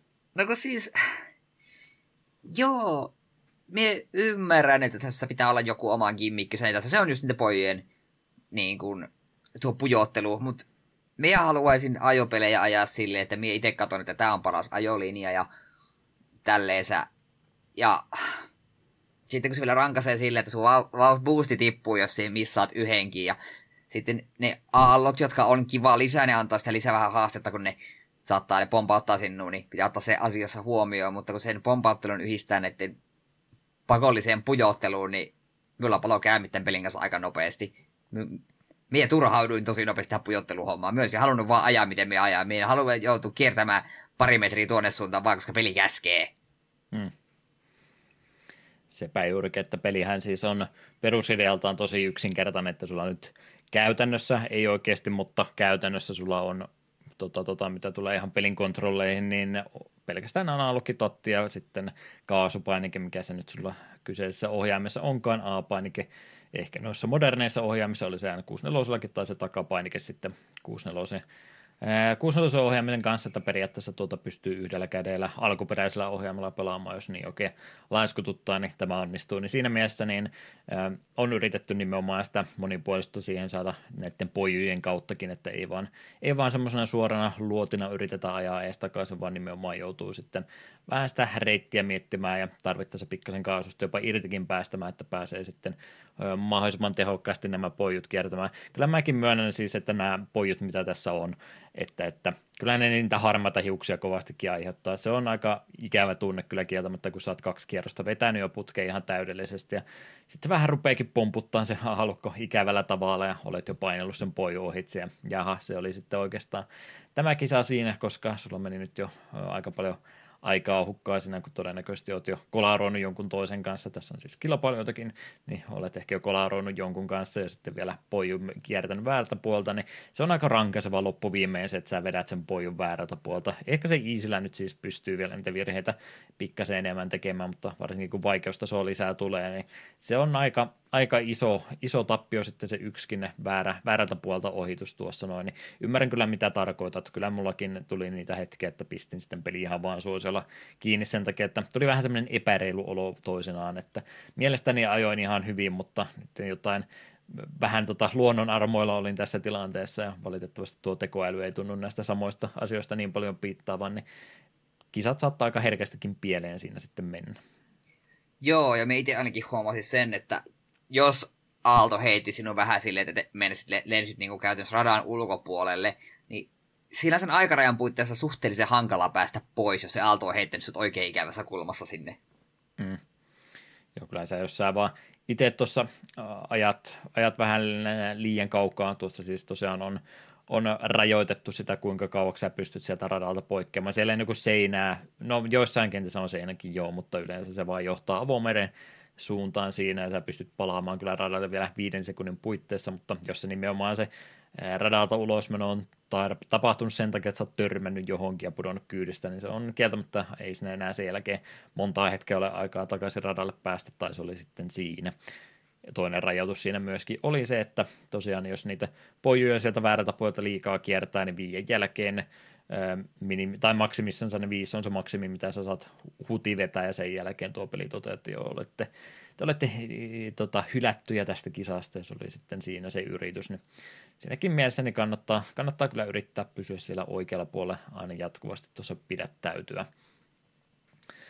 Joo, tota, ennen kuin mä niihin pojuihin ja muihin vielä palaan tuossa tuon toisen, toisen aiheen kautta uudestaan, niin nimenomaan tuohon vesipuoleen, mihinkä oikeastaan peli ulkoasu ja kaikki muukin tuntuu, tuntuu kovasti liittyvän, niin nimenomaan pelihän on siis rakennettu nimenomaan tämän vesiteknologian, jos nyt tämmöistä suomenkielistä tönkköä käännöstä tästä pystyn käyttämään, niin nimenomaan siihen, miten tämä peli modeloinut sitten on nämä, nämä aallot, mitä tästä luodaan. En rupea sitä sen tarkemmin selittämään.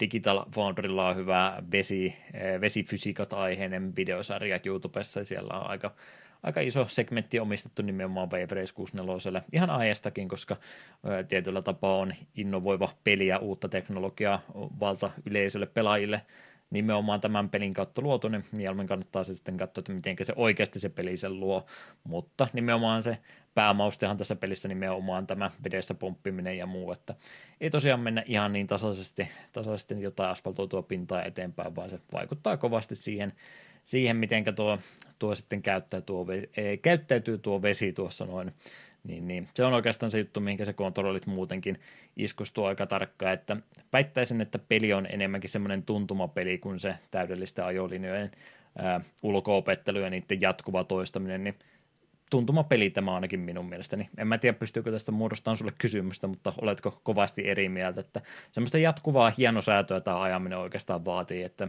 ikinä ei oikein kannata liian, liian tota, totuttautua siihen turvalliseen johtotilanteeseen, koska ne tilanteet saattaa tässä pelissä aika herkästi muuttua.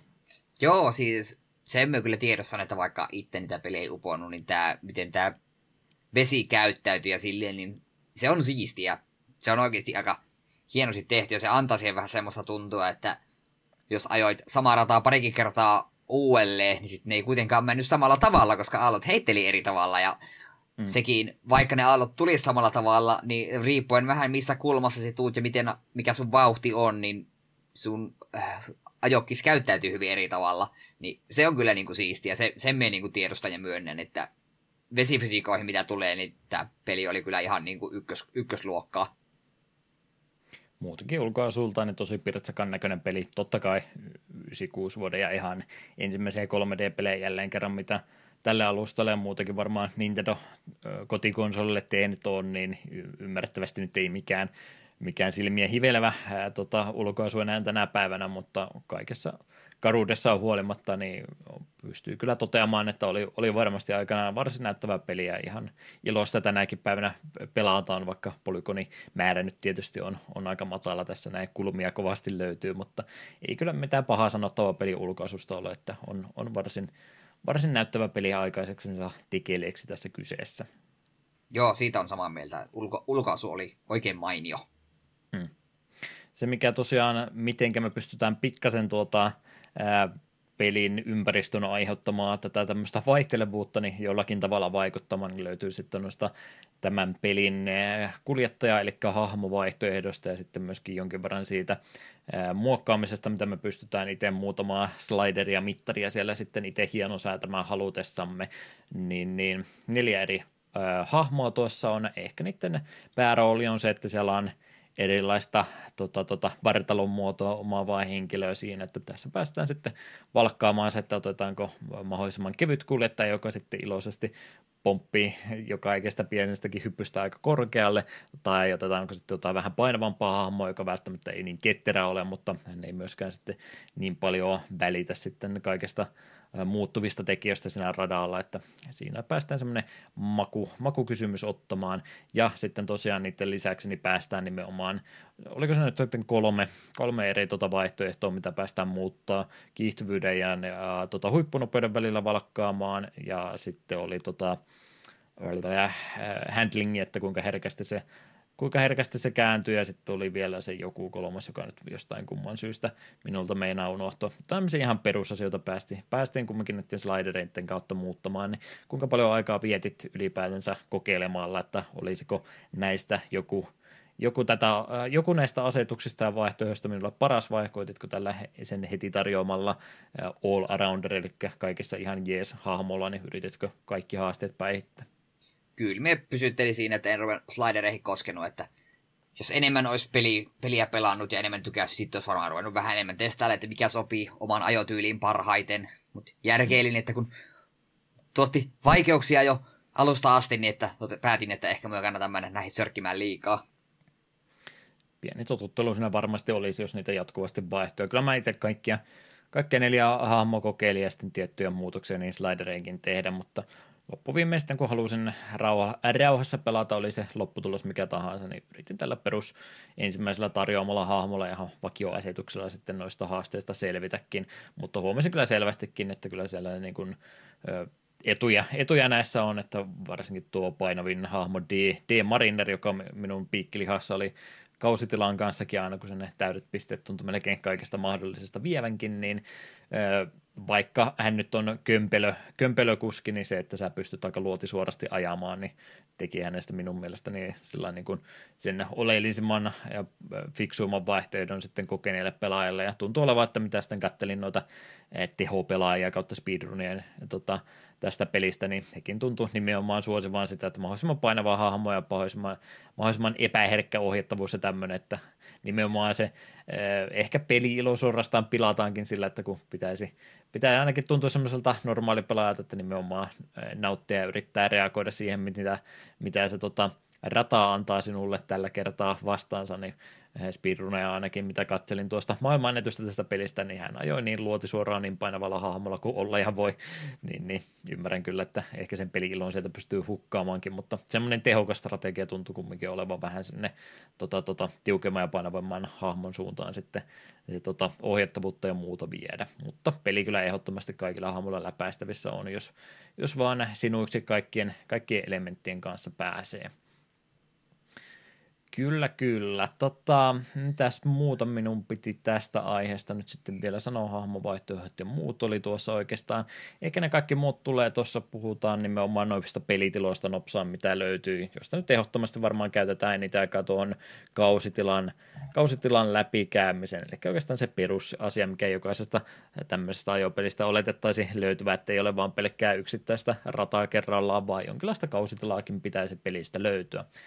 Niin, niin kausitila pelistähän löytyy siis tota, Easy, Medium ja Hard vaikeusasteet, josta oliko se jälkimmäinen expertiksi nyt oikeasti merkattuna, mutta joku tämmöinen Easy, Medium Expert taisi olla se perus, perusvalikoima niistä vaihtoehdoista, kun lähdetään tuota vaikeustasoa tuosta pilistä valkkaamaan, niin näiden väliltä se valinta tehdään, ja olikohan nämä kaksi ensimmäistä heti avattavissa, vai pitikö ihan iisistä asti ruveta sitten avaamaan, että kaikki vaihtoehdot, vaikeusvaihtoehdot ei ole kerralla auki, vaan sun täytyy sitten avata ne voittamalla se edellinen, niin Miten sun kanssa mä itse sinne expertillä astelle kyllä pisti, mutta mä en vaan valitettavasti experttiä saanut haltuun missään vaiheessa, niin mitenkäs Eetulla jäikö, jäikö sulla vielä lyhyempää yrittäminen? Helpommalla aikuisasteella pelasin joita, joitakin kisoja uudelleen ja uudelleen ja uudelleen. Totesin, että ei jumala, tätä peli ei kyllä taivu mulle, ei niin yhtään. Mie en pääse tämän pelin kanssa sinuiksi, en niin millään. Mm. Parhaasi yritit, mutta ei sitä mitään meidän sitten kumminkaan tullut. Mm-hmm. Joo, sen takia, minkä takia kumminkin on, on tärkeää sanoa se, että ne e, eri vaikeusasteet on, on olemassa, niin sen takia haluan ottaa se esille, koska tuossa vaikeustason valinta vaikuttaa myöskin siihen, että miten ne pojut on sijoiteltu niihin ratoihin, että Iisellä on aika sellainen harvakseltansa plus aika antelialla tavalla sijoiteltunakin, että yleensä aika, aika suoraan pystyy Iisillä vielä monet kentät tota, sitten ajelemaan, mutta Expertillä saattaa tulla nimenomaan semmoista, että nyt täytyy oikeasti mennä niin kuin jotain suurpujottelumäkeä alaspäin, että täytyy tehdä niitä tosi, tosi tarkkoja ohjausliikkeitä, että jos haluaa tästä nopeasti selvitä tai sitten menee ihan sunnuntai vauhtia ajeluksi tämä näin, jos, jos rupeaa sinun tuntumassakin katoamaan tästä näin, niin se vaikuttaa kovasti siihen, miten noita ratoja ajetaan, ajetaan tuossa tuo pelkkä vaikeustason valinta, koska niitä pojuja ei vaan yksinkertaisesti voi määränsä enempää sieltä sitten missata. Toi vaikuttaa minun mielestä kovasti siihenkin myös, mikä on mun isoin kritiikki tälle pelille, niin sisältöähän tässä ei kumminkaan kovinkaan paljon ole. Pelistä löytyy maksimissaan kahdeksan rataa, josta kaksi on Kaksi on sitten laitettu lukkoon nimenomaan tuon kausitilan läpäisyn kannalta. Joo, sä saat reverse-moodin avattua, kun sä päihität eksperttitilan tässä näin, eli pystyt takaperin ajamaan sitten nämä kahdeksan rataa myös, mutta mä oon aina ollut vähän vähän mökö tämän takaperin ajamisen kannalta. Tätä käytetään tosi monessa pelissä. Mä tykkään siitä, että se on se vaihtoehto olemassa. Mä en tykkää siitä, että peliä mainostetaan sillä, että tässä on näin paljon ratoja, kun puolet niistä on samat radat takaperin, ja ne takaperin versiot ei yleensä ole myöskään niin hyviä kuin ne on etuperin ajateltu alun perin tehdä, niin on, on se palkinto joo, mutta siitä huolimatta, niin mieluummin olisi enemmän ratoja halunnut kuin se kahdeksan, mitä tuosta pelistä löytyy. Vähän se sitä makua siihen lisää antaa tosiaan, millä vaikeustasolla sitä vedät, kun joudut niitä ää, ajoreittejä, ajolinjoja miettimään uudestaan, mutta mieluummin ihan kokonaan uusia ympäristöjä olisin sitten, olisin sitten halunnut tuossa noin. Ehkä aiheeseen nyt jonkin verran liittyy kumminkin, kun nimenomaan tuosta ajamisesta ja radoista puhutaan, niin kahdeksan rataa oli, niin mitä tykkäsit valikoimasta, mitkä oli suosikkeja mitkä oli inokkeja? Ei mulle varsinaisesti niin pitää inhokkeja tai suosikkia kerennyt niin muodostu. Ne kaikki oli vaan silleen, että nämä on ratoja. Se on tavallaan ongelmallista, koska jokainen kenttä on vesirata, koska minun mielestä ne kaikki kentät, ne oli vaan vesiratoja. Se ei ollut niin kuin siis silleen, kun jos mietit vaikka Mario Karttia, missä on aavikkoa ja viidakkoa ja kaikkea tällaista, jumalata kakkuja, minkä päällä ajetaan, niin ajat vedessä. Ne on vesikenttiä. No se toisaalta, jos mietitään formulapelejäkin, onhan nekin pelkkää asfalttia silleen. Niin... Mm, kyllä. Y- ymmärrän kyllä. Ne on enemmän siihen maisemointiin vaikuttaa, vaikuttaa nimenomaan ne ratavaihtoehdot siinä. Eniten, mistä sen niin näkyy, niin nimenomaan siihen vesistöolosuhteeseen, että siellä on nimenomaan sitä peilityyntä järvi, järvirataa esimerkiksi olemassa, jos muistat sen Dragon Lake vai mikähän tämä mahtoi olla kyseessä käymissä vähän tämmöisellä suomo, no ei nyt ihan suoalue ole, mutta nimenomaan tämmöistä ää, tota, sisävesistöä enemmänkin ajetaan, niin siellä oli ihan tasasta, tasasta järven pintaa, siellä ei tarvinnut stressata siitä, että mitenkään se ää, ajoneuvo tällä kertaa pomppii verrattuna sitten taas johonkin näihin satama-alueen ajoihin, missä on isot laivatkin siinä ympärillänsä sitten jo, niin siellä oli sitten taas johon tosi, tosi korkeatakin aallokkoa välillä mukana ja siellä pompittiin sitten menemään vaikka kuinka ja paljon.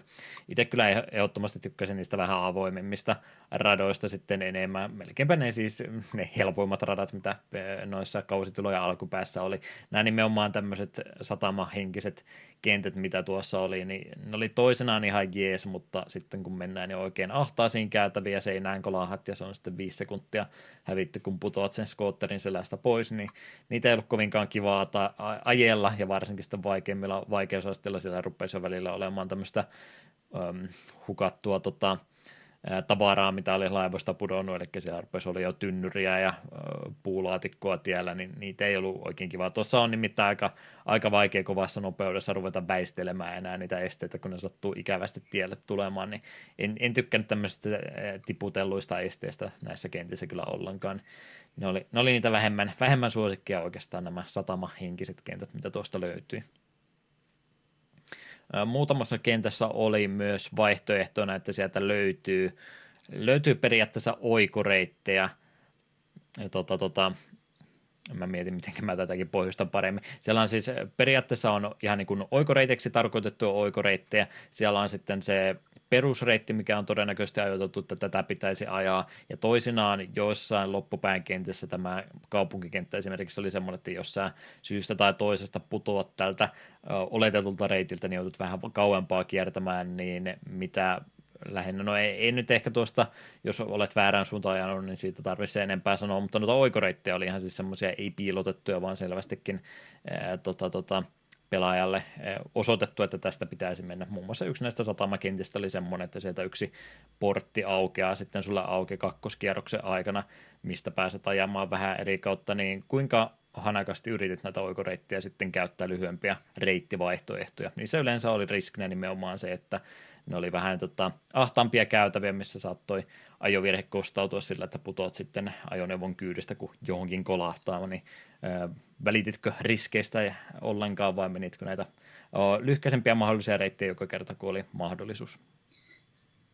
Kyllä me pyrin niitä välttelemään, koska mulla oli, ongelma, mulla oli ongelmaa ilman jo oikoreittejäkin siinä, että ö, menopeli käyttäytyy sillä tavalla, mitä me halusin, niin me totesin, että liian iso, liian iso riski, jos me lähden tuosta vähän liian tiukkaa kurvia tekemään, niin se ei voi päättyä kuin huonosti. Mm.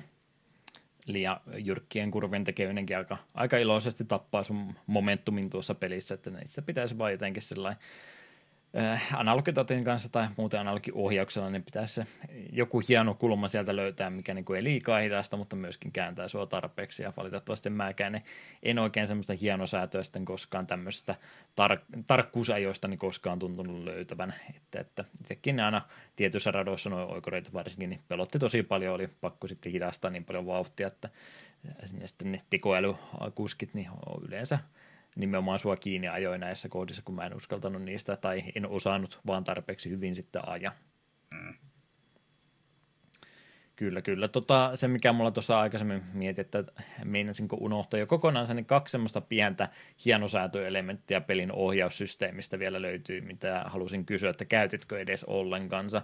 Mäkin pongasin nämä vasta sitten jälkeenpäin, jälkeenpäin oppaita lukemassa, mutta alkuperäistä ohjainta, kun nyt rupean miettimään, niin siellä ainakin takapainikkeessa oli se, että sä pistät takapainikkeen pohjaan, niin sä pystyt semmoisen tietynlaisen slidin tekemään, eli semmoisen jyrkemmän käännöksen halutessansa. Plus toinen oli sitten se, mitä mä en muista muistuttaako peli sulla missään vaiheessa, mutta tämäkin tuli oikeastaan tuota pelin speedrunia kattomisessa niin vasta vastaan, eli jos A-painike on kaasu, niin B-painike tässä on semmoinen, että B-painikkeen painamisen sen pitäisi ainakin tota, vähentää nimenomaan sitä hyppimistä, mitä tuossa sitten tota aallokko ja kaikki muu aiheuttaa, joka johti siihen, että tämä kyseinen speedrunner, joka pelaa mahdollisimman optimaalisesti peliä, niin hän rämpyttää P-painiketta koko pelaamisen ajan, joka kuulostaa todella tuskastuttavalta. Mä itse parhaat aikani tein tällä tavalla nimenomaan, että mä katsoin hänen hahmovalintansa, hänen asetusvalintansa ja rämpytin p koko ajan, että mä menin mahdollisimman tasaisesti veden pinnan päällä, mikä ei ollut hauskaa pelaamista, mutta se tuotti tuloksia, niin piti näin tehdä. Niin käytätkö näitä kahta ohjauselementtiä ollenkaan? Öö, tätä slide-hommaa vai mikä olikaan, niin sitä mie yritin käyttäjien välillä, huomasta, okei, okay, kyllä siitä oli apua. Ja sitten tämä ihme B-painike, mikä oli aallon pehmennys, vai millä nimellä se oli. Mie ensimmäisen yrityksen jälkeen, kun totesin, että sitä pelaamistu yhtään mitään, niin googletin ja latasin PDFn pelin ohjekirjasta. Ja mm. sieltä, sieltä löysin, että aa, B tekee, se oli joku ihme, joku aallon pehmennys, joku vastaava nimitys, mikä sille oli. Joo. Niin, niin me en täysin ymmärtänyt, miten se toimii. Ei mulla käynyt mielessä rämpyt. Sitten me kokeilin aina, kun aalto tulee, niin painaa sen pohjaan, mutta me en huomannut sitä mitään hyötyä. Niin sitten me totesin, että paska ohjekirja ja ajoin ilman mm. sitä. ilme... En tiedä, että piti rämpyttää. Oletin, että se olisi pitänyt painaa pohjaa, mutta se ei tuntunut tekevän mitään, mutta johtuu vaan siitä, että pelasin väärin. Joo, näpäytys se vaikuttaa, ja mitä enemmän jaksat rämpöttää, niin sitä enemmän se vaikuttaakin näköjään. Sen. Se, on, se on vähän hölmöilemetti, se pilaa minun mielestä peliä kokonaan muutenkin sen pää, pääantia, kun sä rupeat sitä rikkomaan sitä hyppimistä siinä, niin minun mielestä peli toimisi paremmin ilman sitä. Ja tuo slide-juttu, mikä nyt edes oikea termi olikaan, niin en, en kokenut kovinkaan hyödylliseksi. Voi tehdä niitä tarkkoja jyrkkiä käännöksiä, äkkikäännöksiä, jos haluaa, mutta valitettavasti vauhti menee sen samalla pois, niin en näe nyt missään radassa kovinkaan hyödyllistä käyttötarkoitusta tuolla. Niin jyrkkiä mutkia missään, missään kohtaa ei kumminkaan sinulle tullut. Mutta joo, Championship-moodi oikeastaan se pääpointti, missä jos yksi haluat tuota pelata, niin siihen kannattaa sitä aikaa käyttää, niin saat ne pari rataakin sieltä avattua. Se, mikä tuossa vaatimuksena tosiaan on, niin tietty pistemäärä sulla täytyy siinä olla, niin harkedemaisuus täälläkin nostattaa päätänsä jälleen kerran, että jos et tarpeeksi paljon pisteitä ole aina jokaisen kisan jälkeen onnistunut kerryttämään, niin se tarkoittaa sitten game overia, ja valitettavasti mulle kävi siinä sitten niin, että se expertin kanssa niin kutosrataa pisemmälle en koskaan päässyt, kun ei vaan, ei vaan niitä pisteitä tullut tarpeeksi. Käytännössä olin jokaisen kisan sitä ennen kyllä kertaalleen ainakin voittanut, mutta sitä semmoista vaihtelevuutta noissa kisasuorituksissa tuli niin paljon, että ikinä en semmoista siistiä yritystä saanut, että niitä voittoja olisi tarpeeksi kertynyt, että olisin voinut vaan vaikka neljäntenä ajan ne loput kisat maaliin. Näin kävi tällä kertaa. Mutta jos jotain muutakin tuosta pelistä sisältöä haluaa löytää, niin Time Trialin moodi tietysti löytyy. Time Trialit on yleensä semmoisia juttuja, mitä mä en eh, tämmöisissä peleissä jaksa sen enempää. Jossain vähän simulaatiohenkisemmissä jutuissa on kiva niitä kymmenyksiä lähteä sieltä pudottelemaan vähän erilaisia niitä tota, tota, ajolinjoja valkkaamalla, mutta mä en kokenut, että tämä peli olisi ollut semmoinen, että olisin sitä halunnut sen enempää harrastaa. Tuo kumminkin tuo peli muistaa sun kierrosennätykset tuossa Champion, Championship-moodissakin, niin, niin siellä oli aina, teki Ee, tota, lämmitti mieltä joka kerta, kun näkee, että nyt tuli kierrosennätys, mutta en mä time trialin kautta sitä erikseen halunnut missään vaiheessa lähteä yrittämään. En usko, että Eetukaan siihen tielle lähti. Joo, se jos johonkin videopeliin haluttaisiin piilottaa joku supersalaisuus ja tavoite olisi menikin löytä sitä, niin se laittaisi time trialin taakse. Mm. En tiedä yhtään peliä, missä olisin time trialia ajanut. Mie, mie en näe pointtia. Miksi? Minua ei kiinnosta. Minä, antakaa minä pelaan peliä, ei minä, minä halua mitään aikaa nähdä. Niin. Kyllä, kyllä. Se, mikä vähän paremmin tähän pelin teemaan sopii kumminkin, niin on tämä stunt mode, mikä tästä pelistä löytyy. Ja tämä elementti oikeastaan sivuutettiin kokonaan. Peli on enimmäkseen väittäisin, että ihan siis kisailua, kilvan ajoa eteenpäin, mutta tästä kyllä temppusysteemikin löytyy sitten kokonaan. Se jonkin verran pystyy temppuja tekemään ihan siinä, kun vielä vesistön kohdalla ajetaan, mutta tietysti näiden ratojen varrella hyppyreitäkin aika paljon tota, tota, matkan varrella on, niin stunt mode on oikeastaan semmoinen, että sulla on nämä kaksi, kaksi elementtiä, mitä sun täytyy siinä tavoitella yhtä aikaa. Ensinnäkin sun täytyy rinkuloitten läpi osata ajaa, eli sun täytyy tietty reitti valita sieltä kentältä, vaatii hieman sitä pujottelua jälleen kerran, mistä se Eetu ei nyt kovastikaan tykännyt, mutta rinkuloitten läpikin pitää osata ajaa, ja sen lisäksi sitten, että saadaan näiden läpiajojen lisäksi tarpeeksi pisteitä, niin täytyy sitä temppusysteemiä tuossa hyödyntää. Eli jonkin verran tosiaan tota, tota, heti siitä ajoneuvon kyydistä voi suoraan tehdä, tai sitten isoimmat pisteet toki tulee, kun hyppyrestä onnistuu joko volttia tai sivuuttaen pyörähystäkin siinä jonkinmoista tekemään, niin nämä oli ne elementit, millä se maksimipistemäärä sitten tavoitettiin. Siellä on ne kolme rajaa pyykkiä, että saat jonkun arvosanan tuosta noin. Niin stunt modin kanssa yritin jonkin verran aikaa käyttää. Myönnettäkö, että tämä meni itseltä vielä huonommin kuin sitten ihan tuo perusajaminen, mutta pari-kolme ekaa sieltä ihan onnistuneesti vedin läpi ja sitten vaan se semmoinen siisti, siisti suoritus ei oikein meinannut sieltä löytyä. Tuossa tunttimoodi on nimittäin aika ankara sen suhteen, että siitä läpi pääsee ja aikaraja on tosi tiukka ja jos sä yhden tuntin missaat, niin sä oot todennäköisesti se oli todennäköisesti siinä. Ja sama on noiden rinkuloiden kanssa, että jos sä yhden rinkulan ohi ajat, niin tämä sun kerroin, mikä sulla kasvaa koko ajan, ja aina vaan isommat pisteet tulee, kun sä niitä rinkuloita keräät, niin jos sä yhden niistä missaat, niin sä oot todennäköisesti se kultasuorituksen jo pilannut pelkästään silläkin. Niin, ankara tuo on, ja se semmoinen yhden hyvän, hyvän tota vedon havittelu niin itsellä kesti sen 15-30 minuuttia per rata ja muutenkin, niin tiettyyn pisteeseen asti tuosta tykkäsin, mutta enemmän tota ihan perusajelua tässä pelissä tykkäsin kuin stunttimoodista. Saiko Eetu stuntteista enemmän irti? Kuten jo sanoin, mulla oli vaikeuksia ylipäätään pujottelussa, niin stunttimoodi oli kanssa myös semmoinen, että no, no, no, no, no, ei ole minun juttu. Ja jos minä haluan pelata N64 peliä, missä ajetaan renkuloiden läpi, niin sitten minä olen kunnon masokisti ja mä en pelaa Superman 64. Hmm. Tämä oli tämmöinen eh, ikuinen, ikuinen tota, eh, elementti näissä alkupään 3D, 3D-peleissä, missä jonkinlaista liikkumista eh, mainostettiin ja aina piti rinkuloiden läpi mennä ja niitä kyllä vieläkin tuntuu tulevan. Eh, muun muassa Vovi tuleva lisää Dragonflight, siinäkin pitää lohikärmellä lennellä rinkuloiden läpi, se oli itse asiassa ihan hauska. Mm. Mutta ei mennä siihen, pysytään Wave Race 64 vielä toistaiseksi. Eh, ja reverse mode tosiaan oli se juttu, mitä tosiaan mainittikin, niin se nyt ei ole varsinaisesti oma pelitilansa, mutta se pienen lisämaustensa kumminkin antaa tämäkin, jos, jos on tosiaan eksperti onnistunut päihittämään, niin takaperin nuo radat oli sitten vielä myöskin käsiteltävissä. Ja, ja monin pelitila tästä pelistä löytyy myöskin kaksin pelinä ainoastansa.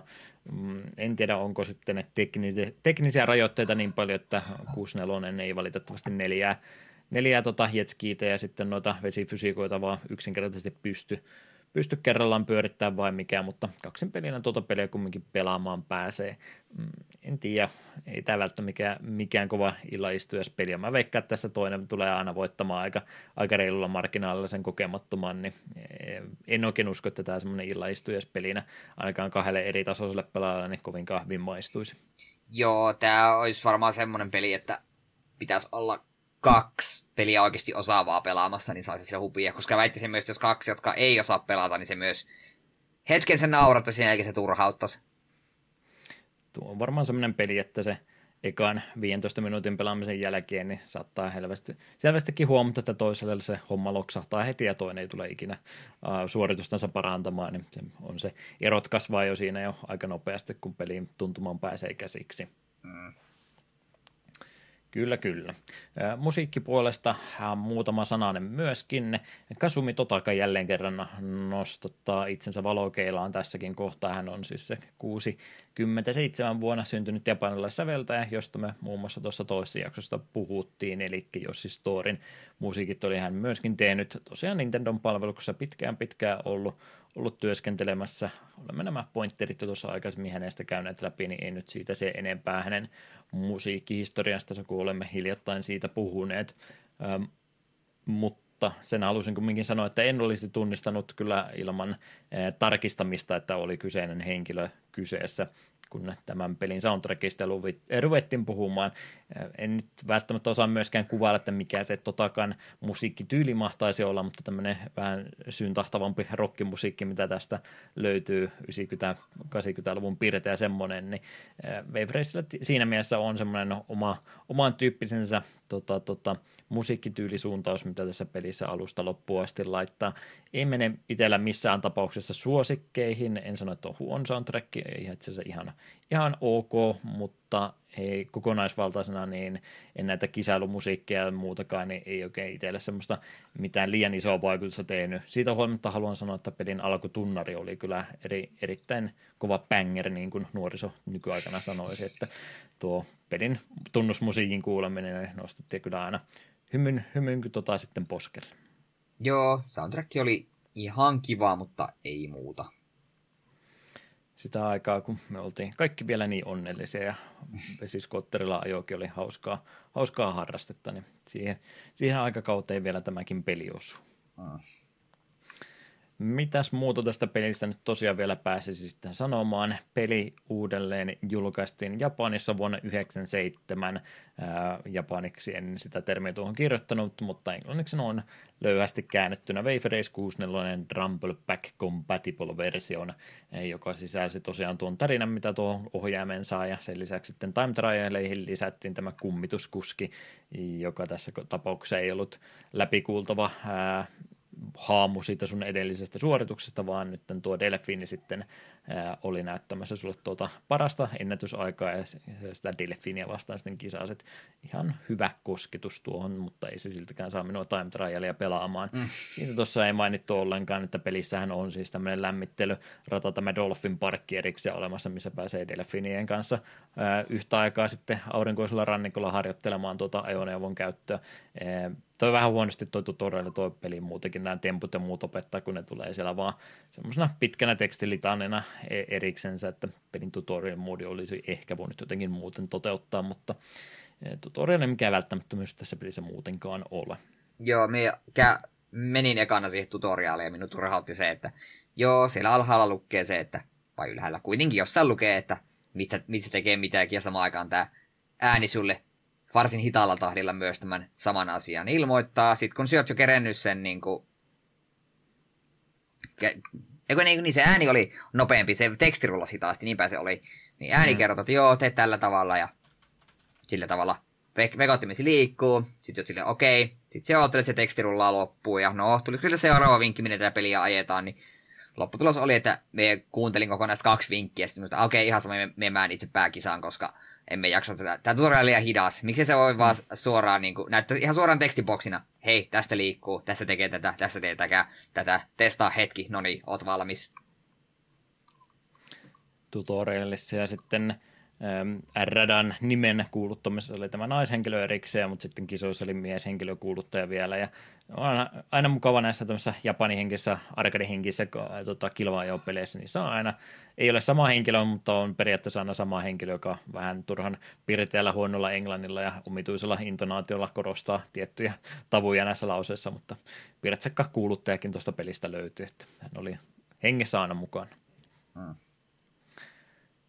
Yes, yes. Mitä tosiaan muuta, niin 92 oli tosiaan se alkuperäinen Wave Race Game Boylle ollut, mikä tosiaan aika monelta ohitse on mennyt, eikä sillä, että tarvitsisi pelata ilmeisesti vähän kömpelö tapaus kuulemma tuntuu olevan, mutta Gamecubelle saatiin sitten jatkoa vielä 2001 pelillä nimellä Wave Race Blue Storm, joka ilmeisesti on ihan ok, mutta aika vähän minkäänlaista huomiota enää sitä herätti, että nyt ei enää se tekninen toteuttaminenkaan enää niin suurta vaikutusta tehnyt, ja pelistä oli ilmeisesti vielä ää, äh, enimmäkseen sitä samaa, niin ymmärrän kyllä, että se sitten taisi sitä jatkoosa aika monelta ohi mennä, ja siinä on valitettavasti Wave Racing voittokulku sitten siihen pysähtynyt, että ei ole sen jälkeen enää uusia, uusia tämän aiheisia pelejä tullut, en tiedä onko se harmi vai ei, mutta tähän kolmen pelin taitaa todennäköisesti tämän pelisarjan tarina sitten jäädä.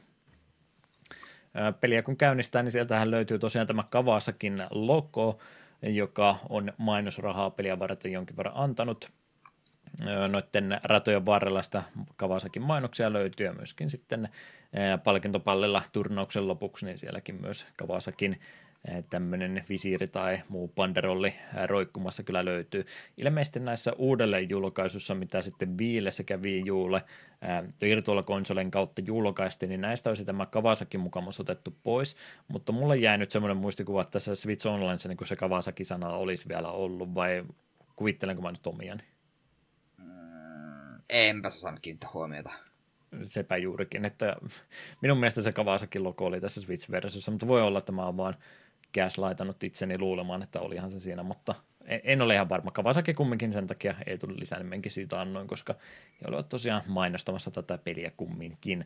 Ei noita menopelejä Kawasakin tuotteiksi tunnistaisi, että kyllä se on ihan pelkästään logossa ja sitten ratojen varsien mainoksesta, mistä heidän nimensä sitten pongaisi. Mutta näissä nyt rupeaa varmaan enimmät elementit sitten olemaan, mitä pystyy tästä pelistä sanomaan, jotenka suosittelun aika olisi, mutta ei tuota nyt jo mielipiteensä sanoa. Kerro nyt kaikki muukin sydämen päältä pois, niin ei jää harmittamaan sitten jakson jälkeen, että jäi jotain sanomatta. Niin, olisi halunnut tykätä sitä pelistä. Minä olin varsin innoissani, kun aloitin, ja kyllä se ensimmäiset minuutit jo, minuutit jo näytti minulle, että okei, tämä peli ei ole minua varten. Ei, en tykkää tästä pelistä. En, en pysty sanomaan sitä mitenkään muuten. Vesifysiikat on kivoja ja niin tavallaan niin kun ymmärrän sen, että jos tästä pelistä tykkään, että miten kiva tätä on pelata, mutta kun tämä ei vaan minun kohdalla niin kuin klikkaa. Niin ei, min, minun vaan turhautti se pujottelu ja sitten tuntui, että tämä peli vihas minua ja heitti aaltoja aina just ikävällä hetkellä ja kaikki meni pieleen. Ei, jos tuo Switch Online Expansion Pack löytyy, niin kannattaa testata. Voi olla, että tästä päätyy tykkäämään, mutta itse en tykännyt ja en suosittele. Jos haluatte pelata ajopeliä N64, niin pelatkaa sitä Mario Karttia. Se on oikeasti aika paljon parempi peli kuin tämä. Sanoo Juha mitä tahansa.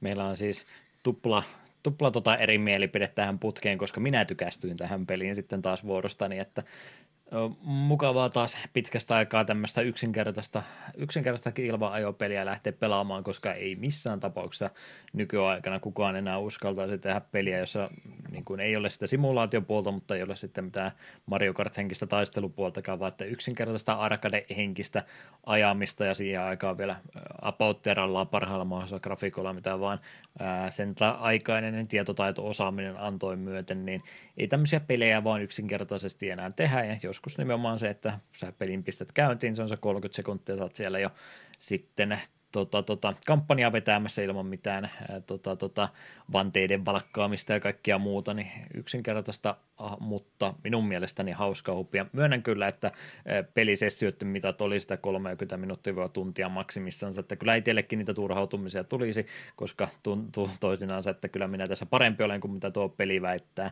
mutta niin se oli ehkä tarkoitettukin, että pienissä erissä kumminkin tuota tuota paras on nauttia, eikä sitä ihan niin, niin stressaavasti ja vakavissaan sitten kumminkaan ottaa. E, kevyt, kevyt, minun mielestäni hauska arcade-peli kumminkin, ja sen takia minä aion suositukset tälle antaa. Parempi kuin Mario Kart 64. No niin. Oliko tämä meidän viimeinen podcasti yhdessä?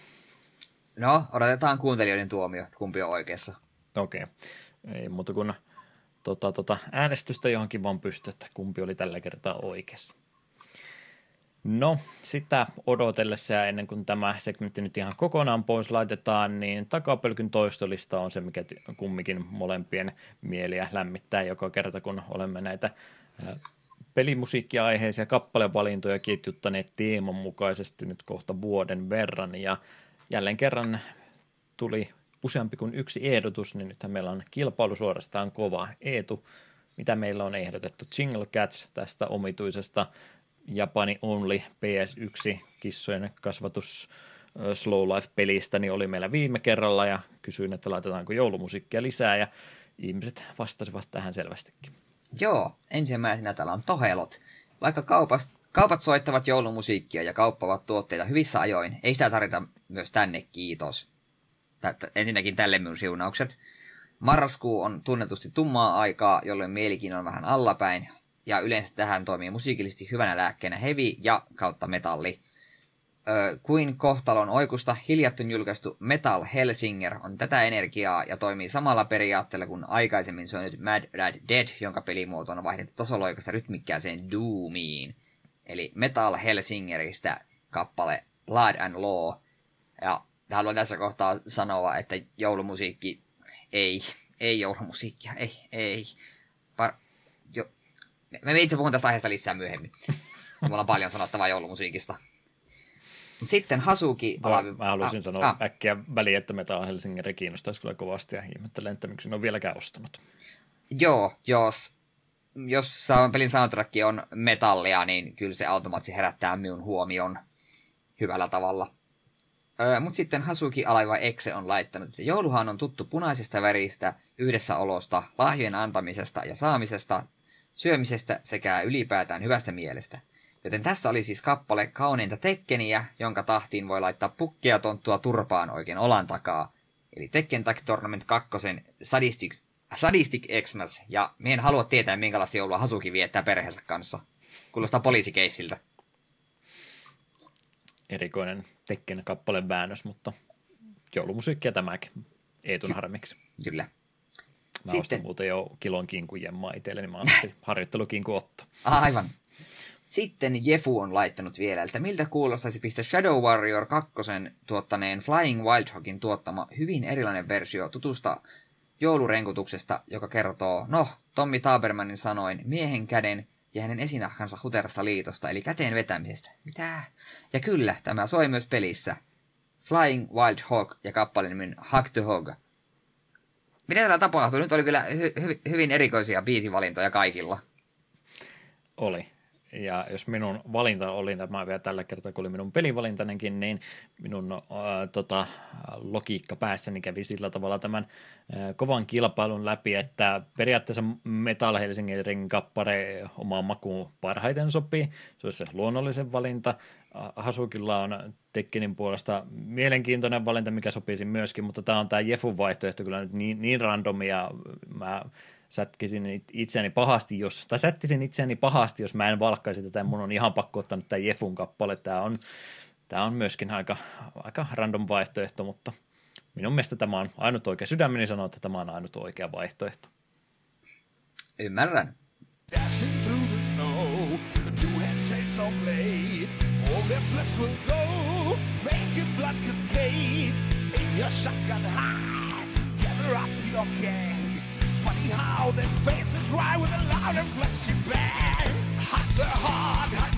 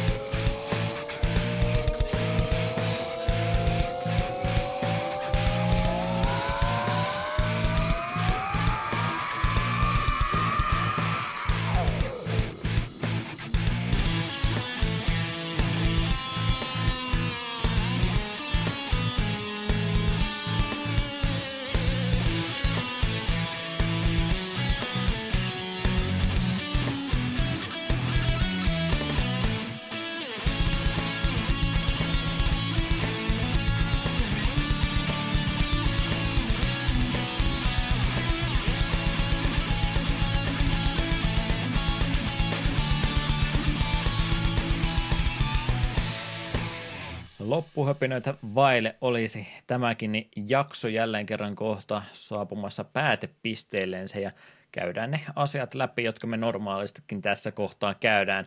Eli PPC kahden viikon kysymys. Hetkinen, väärä podcasti. No en mä tiedä, periaatteessa oikea podcasti. Eetuhan oli tosiaan pari viikkoa sitten, kun mekin jakso julkaistiin, niin samoihin aikoihin tuolla PPCn puolella vieraana. Tässä kohtaa nyt, kun mä vasta olen sen kuunnellut, kun se ei ollut vielä tullut viimeksi, viimeksi edes uloskaan, niin jälleen kerran ei tule onnittelut. Erittäin, erittäin mainio suoritus kyseessä podcastissa minun viime reissuni päätyy vaan pelkkään itseni nolaamiseen. No, itsekin, itsekin häpeissäni vielä siitä reissusta, niin oli, oli todella mukava, että sä kävit vähän meidän kunniaa palauttamassa tuolla. Oli, oli erittäin miellyttävä jakso se kuunnella.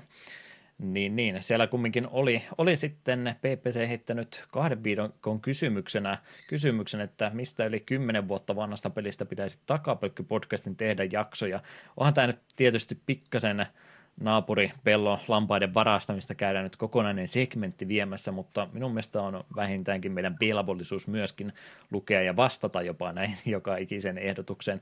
Mä en tiedä kuinka moni näistä on vakavissaan heitetty, aika moni, mu- muutama ehkä ei, mutta asetamme kaikki kumminkin samalle viivalle, niin käydään nämä läpi. Sen vielä sulta haluaisin kysyä, niin oliko tämä sun keksimä ehdotus vai onko tämä joku ihan muu, muun toimesta, oliko tämä sinun aloite vai joku ihan muu? Ei, ihan NK kysymys tämä oli. Me oltiin tyylin menossa kysymysosio ja NK totesi, niin joo, meillä ei ole muuten viikkokysymystä. Sitten, sitten se yhtäkkiä, hei hetkinen, keksin, keksin muuten sittenkin kysymyksen. Ja minä sain kuulla kysymyksen vasta siinä, kun nauhoituksissa sanoi, että tässä se tulee. Se oli mukava yllätys, lämmitti mieltä. Kyllä, kyllä. No, senkin takia niin on, minun mielestäni ihan hyvä, että käydään nämä vastaukset läpi. Ihan kaikkien nyt pahoittelen PPCn kuuntelijoita, jos täällä tupla kuuntelijoita joukossa on, niin saatoin missata jotain somea kautta sähköpostivastauksia, mutta sivustolta esimerkiksi heidän sivustoltamme sieltä muutama vastaus tuli, niin onko ei tule energiaa näitä vastauksia lukea? Saat myös kommentoida jokaista ehdotusta heti perään. Joo, ensimmäisenä täällä on Huoran Penikka sanonut sivustolta, että PC-kultiklassikko Kingpin olisi kova saada käsittelyyn. Tiedän pelin nimeltä, mutta mulle hajoakaan mikä peli se on muuten. Okei, mä en tiedä edes peliä nimeltänsäkään. Life of Crime, 99 vuodelta näköjään se Greymatter Interactive. Okei. Tämä on näitä pelejä, mitä varmaan monikin, monikin tunnistaisi, mutta jostain kumman syystä itsellä ei, ei ole tuosta muistikuvaa kyllä ollenkaan pidetään ei. kuitenkin mielessä. Mä si- tässä kohtaa myös huomataan, että me ei luvata, että me näitä kaikkia käsitellään, niin. mutta vastaamme kumminkin ihan kunnolla jokaisen ehdotuksen. Kyllä, ja pidetään ainakin mielessä. Jos ei, jos ei muutenkin se omia ideoita, niin käy aina täältä sitten varastamassa joku.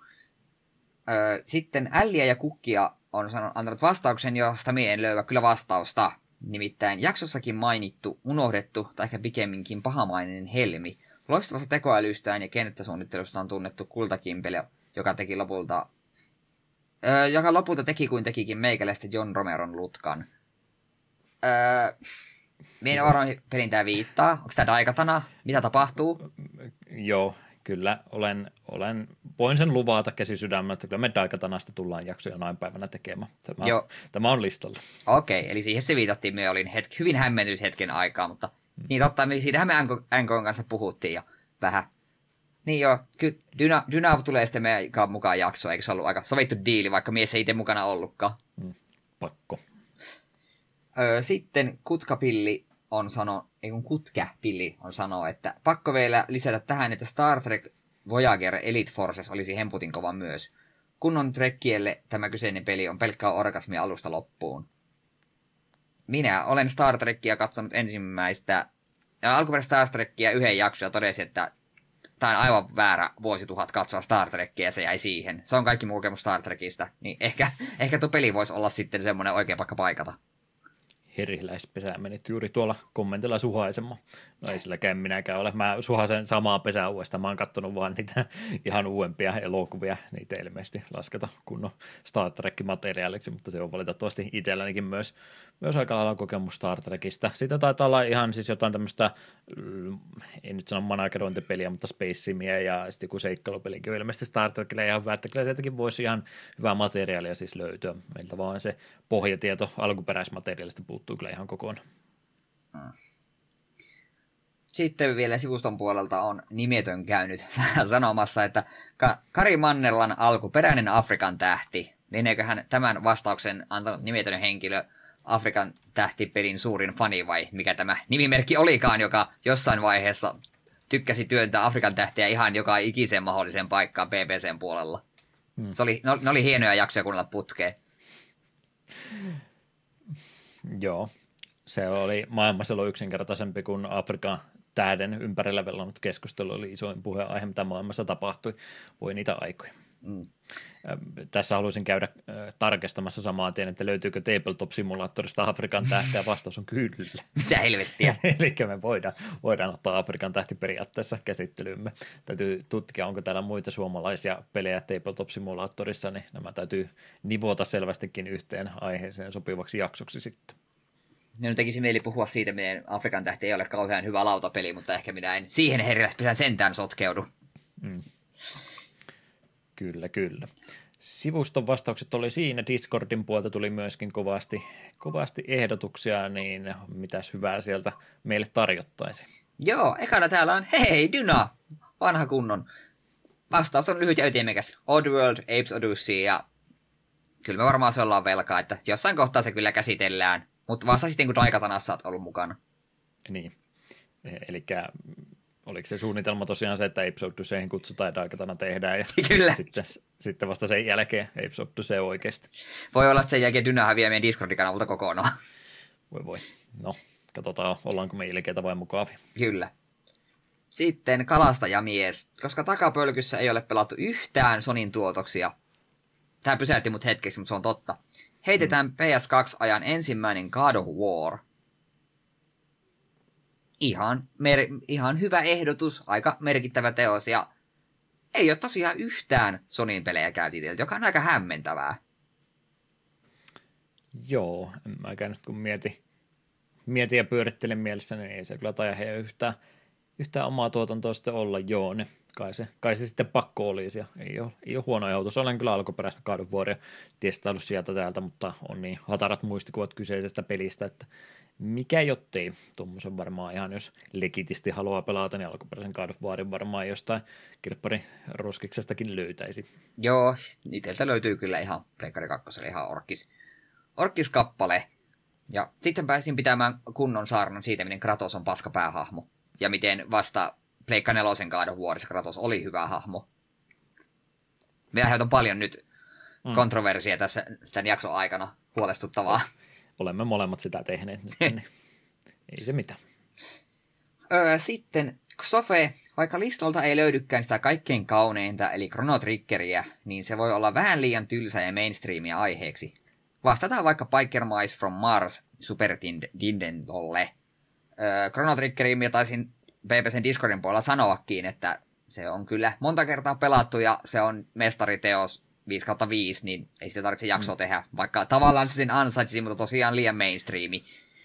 Öö, mitä taas tulee mm. Biker Mice from Marsiin, niin eikö se ole aika samanlainen kuin Rock and Roll Racing?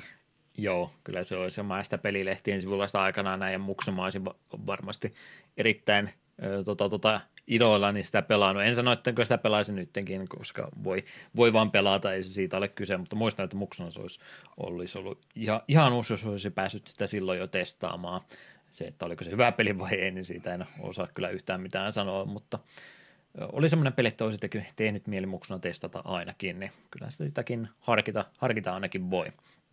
Tuohon Joo edellisen pointerin haluaisin vielä palata. Mä siis olin oikeastaan itse se, joka nimenomaan sanoi, että ei oteta nyt, ainakaan silloin podcastin alussa, niin en halunnut, no ei oteta podcastin alussa, että Legend of Zeldalla aloitettiin, niin, niin olin kumminkin se, että vähän niin kuin yritetään kiertää, että voidaan ottaa niitä isoja pelejä aina silloin tällöin, mutta mä en halua, että me tehdään taas yksi podcasti lisää tuonne maailmalle, jossa on ne kaikki samat samat äh, pelit käyty läpi, mitä kaikki on puhuneet risti ja rastiin niistä lävitse. Ja sen jälkeen me melkein tokana vuonnahan me taiettiin jo pikkasen löyhentää meidän sääntöä, että jos toiselta ainakin jäänyt pelaamatta, niin se on vielä, vielä ok ihan meille. Sitä käymään niin ajatellut alun perin, että ei, ei, ei tuhlata siihen aikaan, mutta se vaan joustettiin jossain kohtaa. Muistaakseni joustettiin sen takia, kun mä halusin pelata Tompia ja se, oli sitten se syy, että joo, no nyt voi vähän sääntöä muuttaa, koska minulla, minulle tuli tämmöinen ajatus mieleen. Niin, niin onko se maailman loppu, jos me joskus tehdään jaksoja peleistä, mitä me ollaan jo molemmat pelattu? Ei koska, oikeastaan, koska niin. tietyt pelit on semmosia, että ne olisi hyvä käsitellä, ja kun on niin monta peliä, mihin me ollaan sille viitattu, että joo, se on muuten hieno teos, ja tälleensä, mutta sitten me ikinä kunnolla pureuduta niihin. Ja mm. me väittäisin, että meillä kuitenkin Chrono Triggerissäkin olisi aika paljon sanottavaa. Väittäisin, että molemmat siitä jossain määrin tykkäävät. On aika, aika mm. merkittävä, merkittävä peli. Tai joku Final Fantasy 6 niin olisi todella kivaa puhua siitä joskus pitkät pätkät. En mä nyt usko, että meidän perusmissiivi siitä pilalle menee, vaikka me semmoinen peli silloin tällöin aina käsiteltäisinkin. Pieni olettamus kumminkin on, että moni niin kuin toivoo ja haluaa, että me myös toisenaan tekisimme. Ei sillä tielle lähetä koskaan, että sitä nyt olisi vaan sitä sen takia, eikä ole tarkoitus kuuntelukertoja tai mitään muuta kattavuutta maksimoida sillä, että otetaan vain kaikille tuttuja pelejä, mutta eiköhän silloin tällöin tuostakin asiasta pikkuhiljaa joustaa voi. 150 peliä ollaan kohta kumminkin jo käsitelty tässä lävitse, niin ekstra jaksot siihen päälle, niin ollaan jo yli 150 peliä käsitelty, niin ehkä se, siitä voi vähän niin kuin vapauksiakin silloin tällöin ottaa. Joo, ja sitten vielä lisäpointtina se, että jossain kohta sitten menisi joka tapauksessa siihen, että pitäisi ruveta vähän sille ämpärin pohjalta raapimaan pelejä kasaan, että no, me ollaan nyt käytännössä käyty läpi kaikki hyvät pelit, mitä me ei olla pelattu, että nyt on pakko, pakko tarttua noihin vähän tietoisesti huonompiin teoksiin, niin ei sekään kivaa ole. Siitä menee vähän sitten ilo, jos me joudutaan käsitellään jotain täysin unohdettuja Nessipelejä ja tällaisia vaan ja ainoastaan.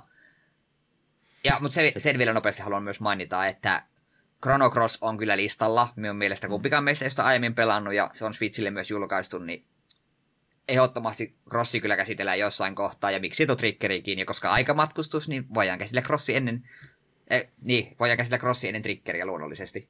Hmm. Ja sitten vielä tuosta Biker Mice from Marsista, siihen haluaisin sanoa sen verran, että sen voisi periaatteessa tehdä jaksona ihan jo sen takia, että päästäisiin puhumaan prätkähiiristä.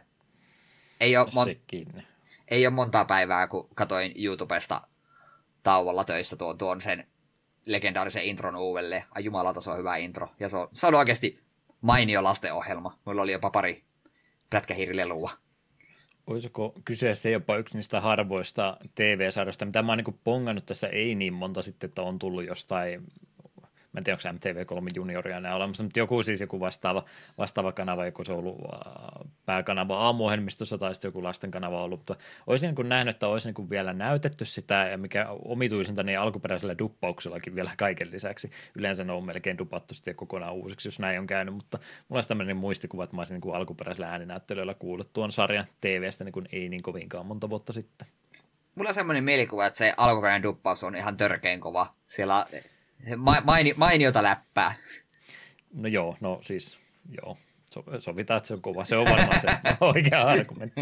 Ei, ei, se ole huono, mutta se on ainakin se on persoonallinen, sanotaanko näin. Ja, ja mit, onko parhaita niin kuin, suomenkielisiä hahmojen nimiä kuin Rasvanahka ja Lalli Leipäjuusto? Hmm. Ihan legendaarista settiä. Mutta sitten John Matrix on ehdottanut, että Pong olisi mielenkiintoinen siitä tulisi monipuolinen ja pitkä jakso varmaan lähinnä pelin historiasta, että se pelistä vasta, että se on Pong. Sopii sillä ehdolla, jos mä taan, saan tehdä sen sillä, että me puhutaan ensin äh, 15 minuuttia Pongin historiasta, 15 sekuntia itse pelistä ja sitten puolitoista tuntia Pleikkari ykköselle julkaistusta Pong Reboot-pelistä, niin sitten mä, sit mä suostun tähän. Okei, okay, pidetään mielessä. Sitten Seal, ei se laulaja, vaan eläin. Minun piti googlettaa, että kuka hemmetin laulaja on Seal, en ollut koskaan kuullutkaan. Mutta joo, joku semmoinen peli, mihin saa hyvin jonkun BBC-läisen vieraaksi. Lionhead oli ihan liekeissä Black and White-jaksossa, niin samanlaisia sopivia vieraspelikomboja vain jatkossakin. No, Dynamme tänne jossain kohtaa otetaan ja sitten No sehän lupas kovasti tää, NK, että Dragster-jaksoon tulee ehdottomasti ja kyllä me sitä vähän myös kosiskelin Wild Armsilla ja Eikö Wild Guns? Kumpi se nyt on? Mulla menee aina sekaisin. Wild Arms. Onks... Arms, Arms. Joo, kyllä. Ja heit, heitti sitten vastalauseen, että jos Megamania käsitellään, niin olisi myös valmis olemaan mukaan. Mutta jostain syystä ei ollut innostunut, että tehtäisiin uudelleen Megaman Soccer-jakso. En tiedä miksi. Hmm. Kuitenkaan. En mä koota halua, mä haluan vaihtaa tänne. aika, aika julmaa. Joo, vai, vaihu oikeasti tänne. Ja kyllä se NKkin käy, mutta vaihu ensin ja monta kertaa. Aina kun on vaihu, vaihu, vaihu PPC-jaksossa, niin se on aina hyvä jakso, tietää no, jo niin. etukäteen. Sitten BBCstä puheen ollen Adserks on heittänyt lyhyen ja ytimekkään Jack and Daxter The Precursor Legacy. Hyvä ehdotus. Jack and Daxter on hyvä peli. Mie tykkään myös kakkosesta ja kolmosesta, mutta ykkönen on kyllä oikein oikein mainio tapaus, ja siinä saataisiin Anserksin mukavasti jaksoon mukaan. Ei haittaisi kyllä ollenkaan. Itsekin olen alkuperäisen pelannut yksi niistä harvoista peleistä, jonka Pleikkari kolmosella pelatessa ne jaksoin platinatkin vetäistä siitä, kun tykkäsin siitä niin paljon, mutta suostun kyllä ehdotukseen uudestaankin. Hmm. Jack and Daxter on jännä pelisarja siitä, että kakkonen lähti niin eri te- reiteille, ja me ymmärrän, miksi se monia harmitti. Itse tiesin jo sen silloin, kun koko trilogian tyylin putkeen hakkasin joitakin vuosia sitten. Tiesin, että kakkonen ja kolmonen hyvin erilaisia, niin se ei minun niin paljon niin kuin shokeerannut. Ja on kakkonen niistä heikoin selvästi, mutta taas kolmonen on taas aivan pirun loistava tapaus. Mutta, mutta minusta ne kaikki pelit on omalla, omilla anneillaan mainioita tapauksia. Sulla muistaakseni silloin tekstiseinämän laitoin, kun kehuin ensin Jack and Daxter 1, kun olin sen pelannut, että oli hyvä, ja sitten muistaakseni sulle tosi aika pitkä tota, tota, esseen kirjoitin siitä, kuinka pettynyt mä olin kakkosen jätin kesken.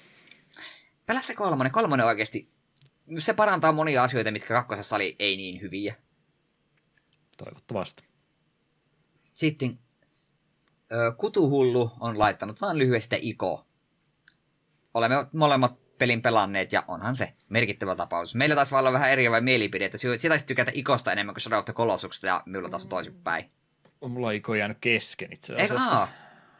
En ole loppuasti pelannut siinä, mistä kiinnostaisi vedellä ihan perällä asti Shadow of the Colossuksesta. Kyllä tykkäsin, että ei, muistikuvasi ovat väärät. Okei, nyt mistä meitä on toista ihmistä. Joku, joku toinen ihminen, jonka kanssa olen ihan livenä näistä peleistä puhunut, niin sanoi, että Ikosta tykkäsi paljon paljon enemmän. Shadow of the Colossus oli pettymys ja me olin häkeltynyt. Iko on erikoinen tapaus, joka toimii sen yhden pelikerran musta ihan hyvin, mutta Shadow of the Colossus oli musta niin paljon parempi peli kaikin puoli. Sitten tema Call of Duty Modern Warfare 3 siinä kohtaa, kun me ruvetaan käymään kodeja läpi, niin me varmaan tarvii lobotomian. En haluaisi kenellekään suoraan sanoa ei, mutta Ja jos tähän täytyy vakavissaan vastata kumminkin, niin mä vähän pelkään, että se minkälaisen arvostelun pelistä haluaa, kun on pelisarjakin kyseessä, niin tässä pitäisi olla vähän pohjatietoa siitä, että mitä se muutti edelliseen osaan nähden ja sitten ehkä, että mitä se tekee eri tavalla kuin sitten eh, sitä seuranneet osat, niin valitan en, en usko, että tästä tulisi yhtään mitään, vaikka kuinka yritettäisiin. Mm. Sitten Solid Blood Rain. Peli itse asiassa kiinnostaa vähän en ole yhtään Blood Rainia pelannut. Jos saadaan elokuvistakin puhua, niin ehkä, ehkä. Niitä en ole nähnyt, mutta eikö ne ole Uwe Bowlin tekoisia? On Uwe, Uwe Oi, voi, no, kyllä, niin... no kyllähän ne sitten pitäisi käsitellä ehdottomasti. Mm. Sitten Kapanossi on ehdottanut, että Postal, Postal 2 ja kissa, kissa-emojin kanssa, ja Lionhead antaa tälle vielä siunauksen, että ääni tälle ehdottomasti. Minun tieto Postal 2 perustuu aika pitkälti öö, BBCn Postal-jaksoon, ja se on ilmeisesti melko veikeä tapaus. Siitä voisi olla erikoista, jos yrittäisi tehdä siitä poliittisesti korrekti jakso. Mm. Postal 1 on pelaamatta, niin se täytyy ensin hoitaa. Niin Aivan. Emme, emme voi luvata vielä mitään. Jep. Sitten Kaka on sanonut, koska jakson aihe miellytti ainakin vetäjiä sen verran, niin miksei Jacket Alliance 2 norsukamman säästysavulla voisi olla mahdollisuus? Kyseinen pelihän on taktiikkaropeen kärkikastia ja vastaavanlaisesti on kokeiltu monta, vastaavanlaisia on kokeiltu monta kertaa tehdä tuloksetta. Voi jopa pyöriä tonnin peliläppärilläkin. Taisin mainitakin, itse mainitsinkin siinä BBCn jaksossa, että mun ensikosketukset tyylin taktiikkaropeihin on ollut, kun olen juurikin veljen olan yli katsellut, kun hän on pelannut joko Jagged Alliance 1 tai Deadly Alliancea. Eikö Deadly Games, Deadly Games se onkin. Niin, niin. Siinä meidän Jagged, Jagged Alliance-pelisarja on kyllä aina kiehtonut, vaikka en ole sekuntiakaan itse pelannut, niin miksi ei, mutta veikkaan, että me mentäisiin varmaan siihen ykköseen sitten, jos pelisarjan haluamme pureutua. Ainakin olisi hyvä se ykkönenkin testata sitä varten, vaikka kakkosen suoraan hyppäisikin. Se on ehkä meilläkin vähän pieni heikkous, kun me ollaan yleensä haluttu pitkäikäiset pelisarjat aloittaa jostain ykkösosasta, jos semmoinen vaan löytyy. Ei sekään mikään välttämättömyys ole, mutta se on näitä juttuja, minun omituisia tota, tota, määräyksiä, joita ei ole mihinkään kirjoitettu, että olisi, olisi aina hyvä alusta asti aloittaa, mutta ei se niin kuin noin ylipäätänsäkin, jos ympäripyörästi vastata, niin ei se nyt varmaan maailman loppuun vaikka joskus pelaisikin jatkosasta suoraan, jos ei sillä mitään tarinallista merkitystä varsinkaan ole. Mm, sepä. Sitten Almost Acrobatti koska takapölkyn itselleni täysin tuntematon Aisapari ei halua kuitenkaan pelata Xenogearsia. Se on siellä listalla. Koivusilta Fuck on you, sit- kyllä me pelataan Xenogersi. Kyllä me pelataan. Koivusilta sitä on pyytänyt joskus 100 miljoonaa vuotta sitten. Kyllä se tulee jakson aiheeksi joku kaunis päivä, uskon nyt. Mut niin. Niin miten olisi ensimmäinen Heroes of Might and Magic? Kakkosta tai kolmosta ovat tietysti kaikki kokeilleet, mutta eka osa voisi olla kokematta. Ja tämä on täysin totta. Olen kakkosta pelannut varsin pienen natiaisena jo tosi paljon ja samoin kolmosta. Mutta ykkönen on multa aina mennyt ohi. Ja joskus veljen kanssa tästä asiasta puhuttiinkin, että ykkönen voisi olla ihan jännä peli joskus ihan kokeilla. Mutta veli tässä sanoakin, että on ykköstä joskus vähän pelaillut, mutta mie esimerkiksi en muista, että meillä sitä olisi ikinä ollut koneella asennettuna. Mm. Ja itse asiassa, muistanko ihan väärin, jos sanon, että silloin kauan kauan sitten, kun Savonlinnassa pidettiin peliiltamaa ja eikö me pelattu nimenomaan Heroes-tyylin kutosta ja siinä sitten niin sanottuna taukoaikoina, kun eräs Eräs JP käytti joku 20 minuuttia siihen ensimmäiseen vuoronsa, kun luki ka- ihan kaiken, mitä kaupungista löytyy ja ihan kaiken, että mitä skillejä voi oppia ja siitä meni aivan järkyttävän pitkä aika, niin me siinä välissä pelattiin Dead or Alive Extreme Beach Volleyballia. Kyllä tämä joltain nimeltä mainitsemattomalta Hernemäen asunnolta kuulostaisi kovastikin, että oli, olisi siellä tapahtunut. Mä muista, oliko se kutonen, oliko se joku aikaisempi sitten, mutta mulla on vähän se- sama fiilis, että mäkään en oikein ymmärtänyt yhtään mitään, kun en ollut pelisarjaa pelannut ja totesin vaan, että tässä menee nyt varmaan aika paljon informaatiota ja ää, mahdollisia liikkeitä minulta ää, toteamatta, mutta ihan sama menköön. Joo, koska me ka- minusta se oli kutonen tai jopa ehkä seiska, koska me on pelannut niin kuin kakkosesta vitoseen kaikkia jossain määrin, ja se oli minullekin kokonaan uusi tuttavuus, niin minusta se oli silloin kutonen. Mutta kuitenkin kaikki muut pelattiin sillä asenteella, että joo joo, ihan sama opitaan pelatessa, ja tämä yksi herrasmies sitten käyttää sen 20 minuuttia siihen, että lukee ihan kaiken, statseista lukee kaiken, ka- tutkii kaikki skillit, mitä tekee, tutkii jo valmiiksi, että mitä minä haluan rakentaa minun kaupunkiin 17 vuoron jälkeen, ja me vaan pelattiin Dead or Alive Extreme Volleyballia ja meillä oli kivaa. Oi että, niitä Kyllä yksinkertaisia mä, aikoja. mäkin sitä, sitä Extreme Volleyballista nautin itse asiassa kyllä enemmän, jos on ihan rehellisiä. No meidän pitänyt pelata jotain vanhempaa heroista ja heittää se JP ulos sitä asunnosta. Ehkäpä joo. Toi ykkönen voisi olla siinä mielessä joo, että siinä olisi varmaan niitä liikkuvia osia kaikkein vähiten, niin pääsisin ehkä itsekin messiin vähän paremmin mukaan.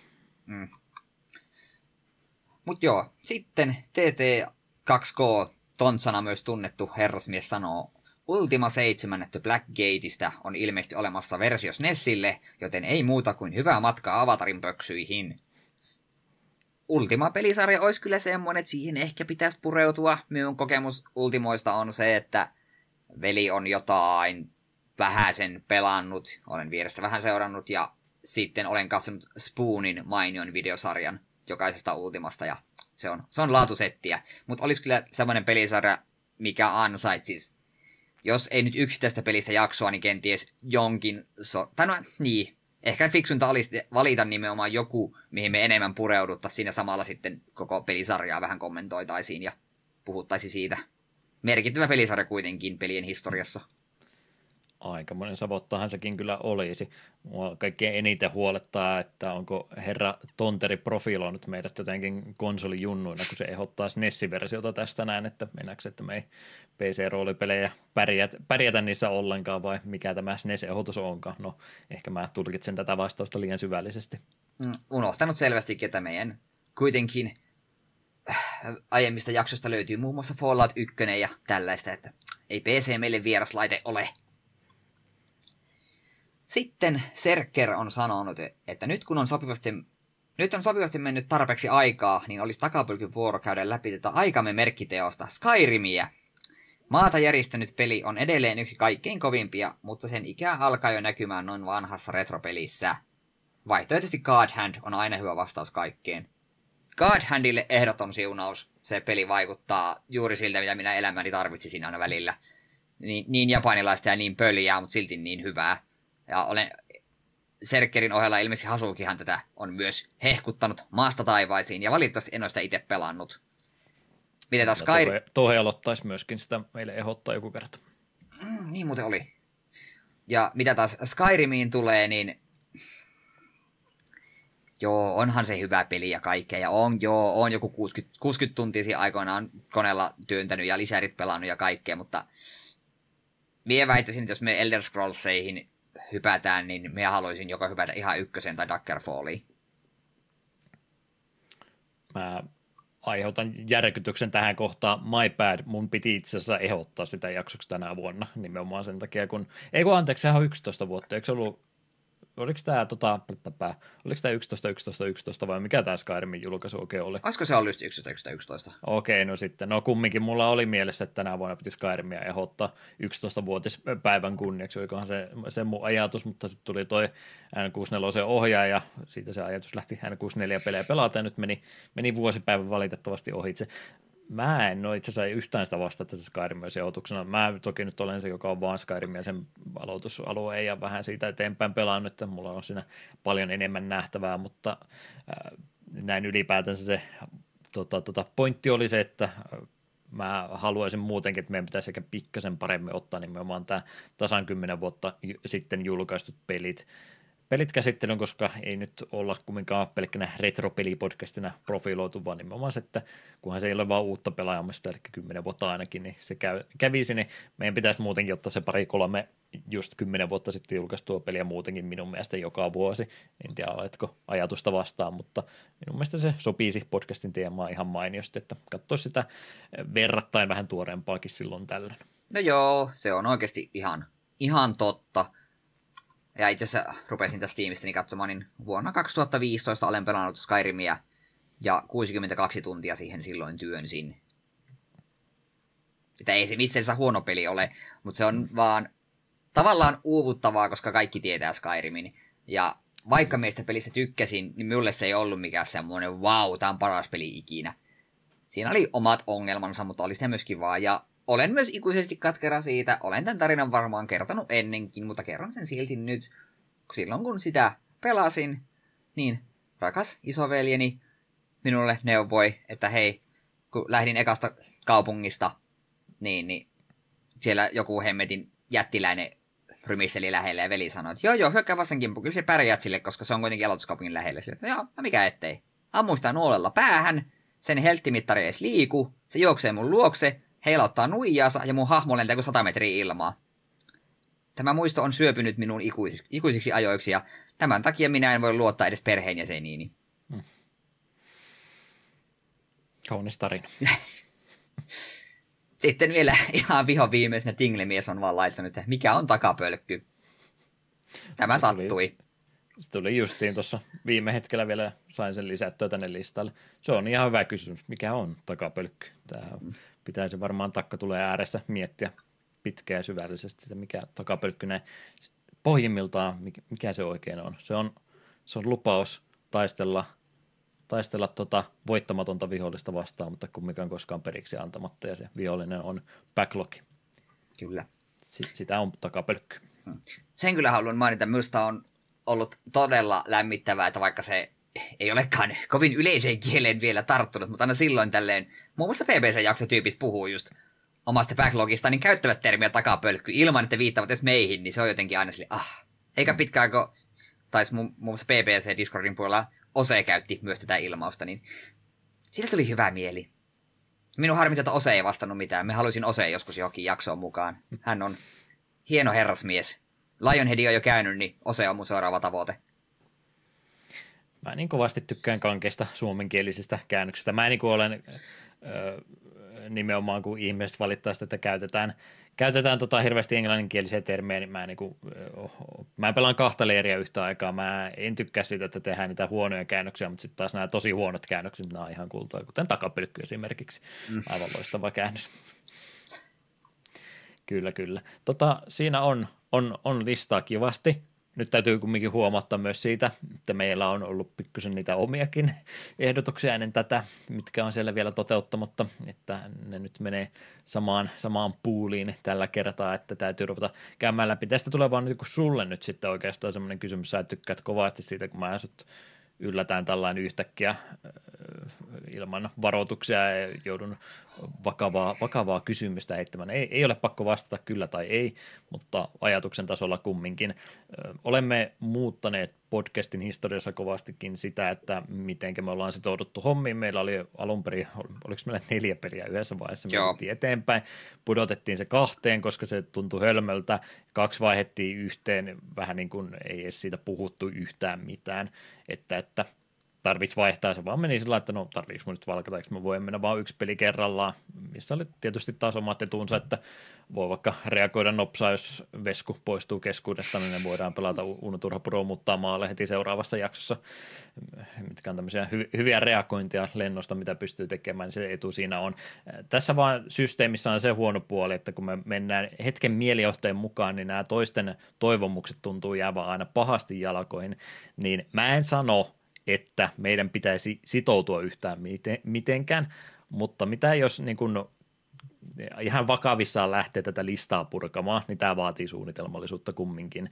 Niin mitä jos niin tekisi kumminkin semmoisen alustavan aikataulun, että me saadaan näitä joskus tehtyäkin. Mulla oli, tai siis mun ajatus oli, että mä niin oikeasti haluaisinkin tehdä jopa näitä, ettei nämä mene ihan vaan pelkästään ehdotukseksi. Tekisi niin alustavan, ei tarvitse koko vuoden peli, pelilistaa miettiä etukäteen ja laittaa niitä tiettyihin lokeroihin mutta kumminkin, että nämä tulisi joskus hoidettua pois, niin ne täytyy päättää, että ne tehdäänkin, niin, niin olisiko se ihan hölmö, että kumminkin rupeaisi tekemään taas vähän semmoisia kauaskantoisempia suunnitelmia, että okei, nyt voisi niin se Voisi sen Chrono Crossin pelata ensi vuonna, voisi pelata sen Jack and Daxterin ensi vuonna, voisi pelata Pleikkari 1 Pongin ensi vuonna.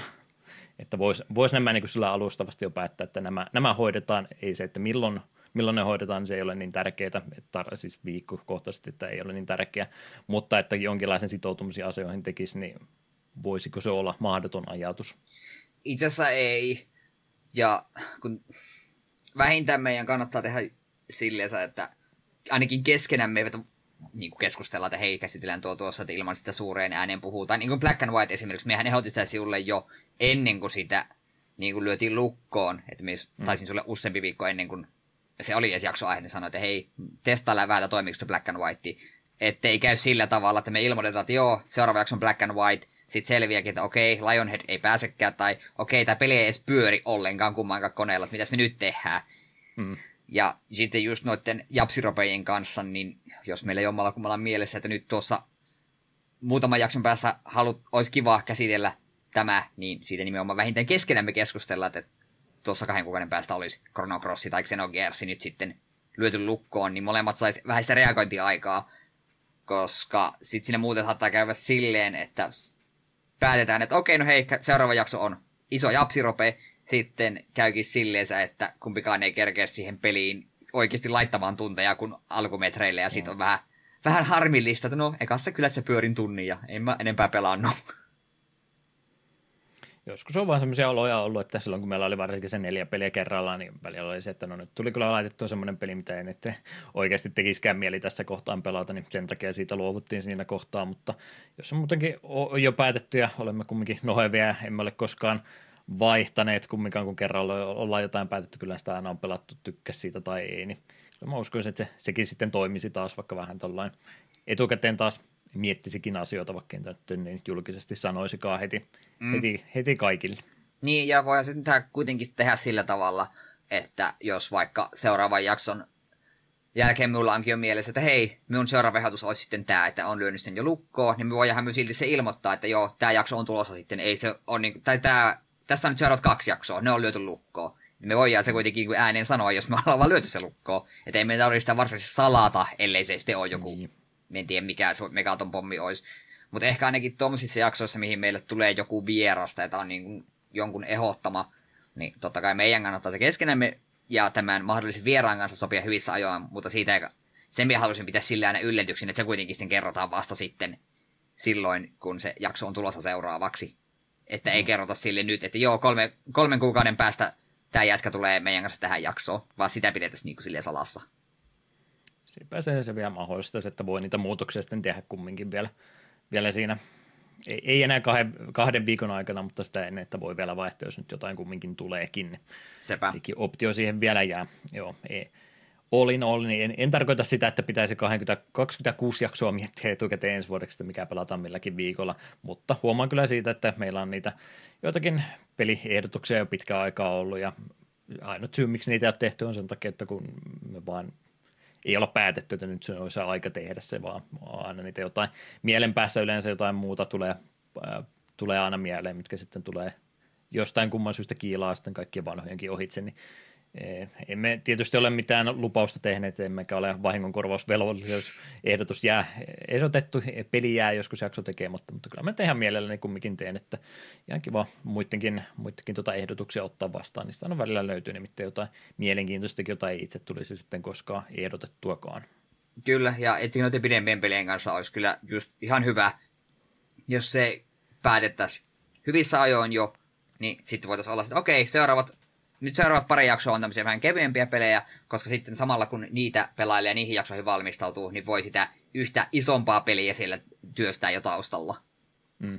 Et ei sekään ei ole kyllä hyvä, että jos me, vaikka me etukäteen sovitaankin, että joo, tuossa kohtaa tulee Xenogears, tuossa tulee Chrono Crossi. Jos ne on peräkkäiset jaksot, niin se ei hirveästi auta, että niihin on pitkä aika, niin molempia pitää pelata yhtä aikaa. Näinpähän tämä.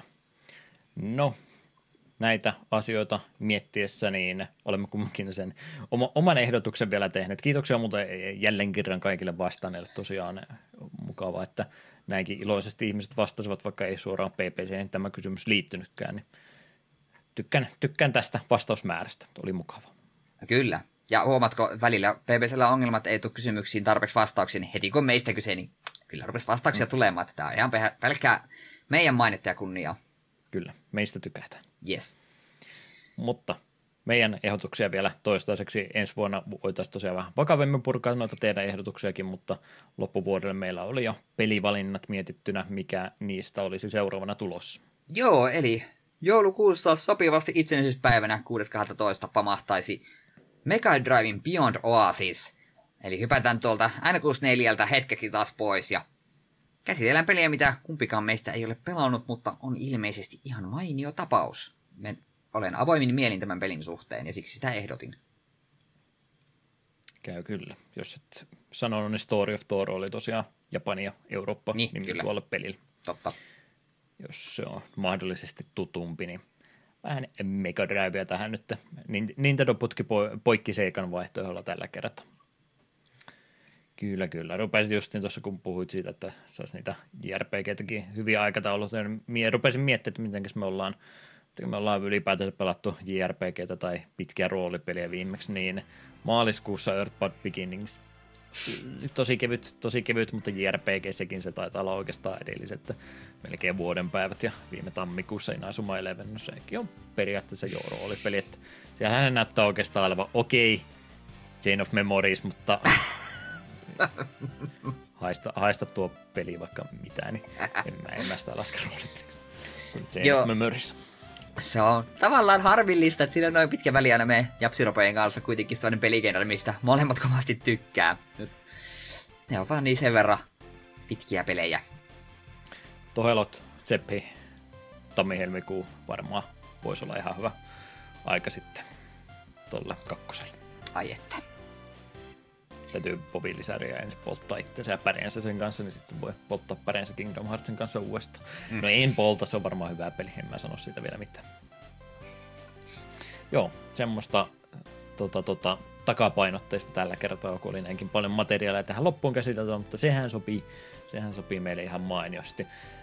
Ehdotuksia kun tämä ei riitä, niin jos haluaa vaikka lisääkin heittää tai muuta palautetta podcastin formaattiin, kehuja ja kaikkea muuta heittää, niin vaihtoehtoja on tietysti olemassa, miten yhteydessä voi olla meihin takapölkkyät.gmail.com ilman ökkösiä. Facebook ja Twitteri on olemassa myöskin, ja Discord sitten oli se paras vaihtoehto. Linkki eh, liittymistä varten pitäisi olla aika monessa paikkaa, että ei muuta kuin sinne lurkkailemaan. Muuta ei tai tässä kohtaa olla kerrottavaa, ei omia projekteja mainostettavaksi, jotenka eiköhän siinä. Minä kiitän Kumaran jälleen kerran yhden jakson loppuun kuuntelusta ja Eetulta kysyn loppuun, onko jotain saatesanoja viime metreille? Äh, meidän niistä joululauluista mainitsin. Ja vähän vihjailen, että minulla on syvä viha niitä kohtaan, niin Niin heitän tähän vähän niin kuin ylimääräisenä linkkivinkkinä vaan lopuksi, että menkää YouTubeen ja kuunnelkaa eläkeläisten humpaton joulu. Se on paras joulubiisi.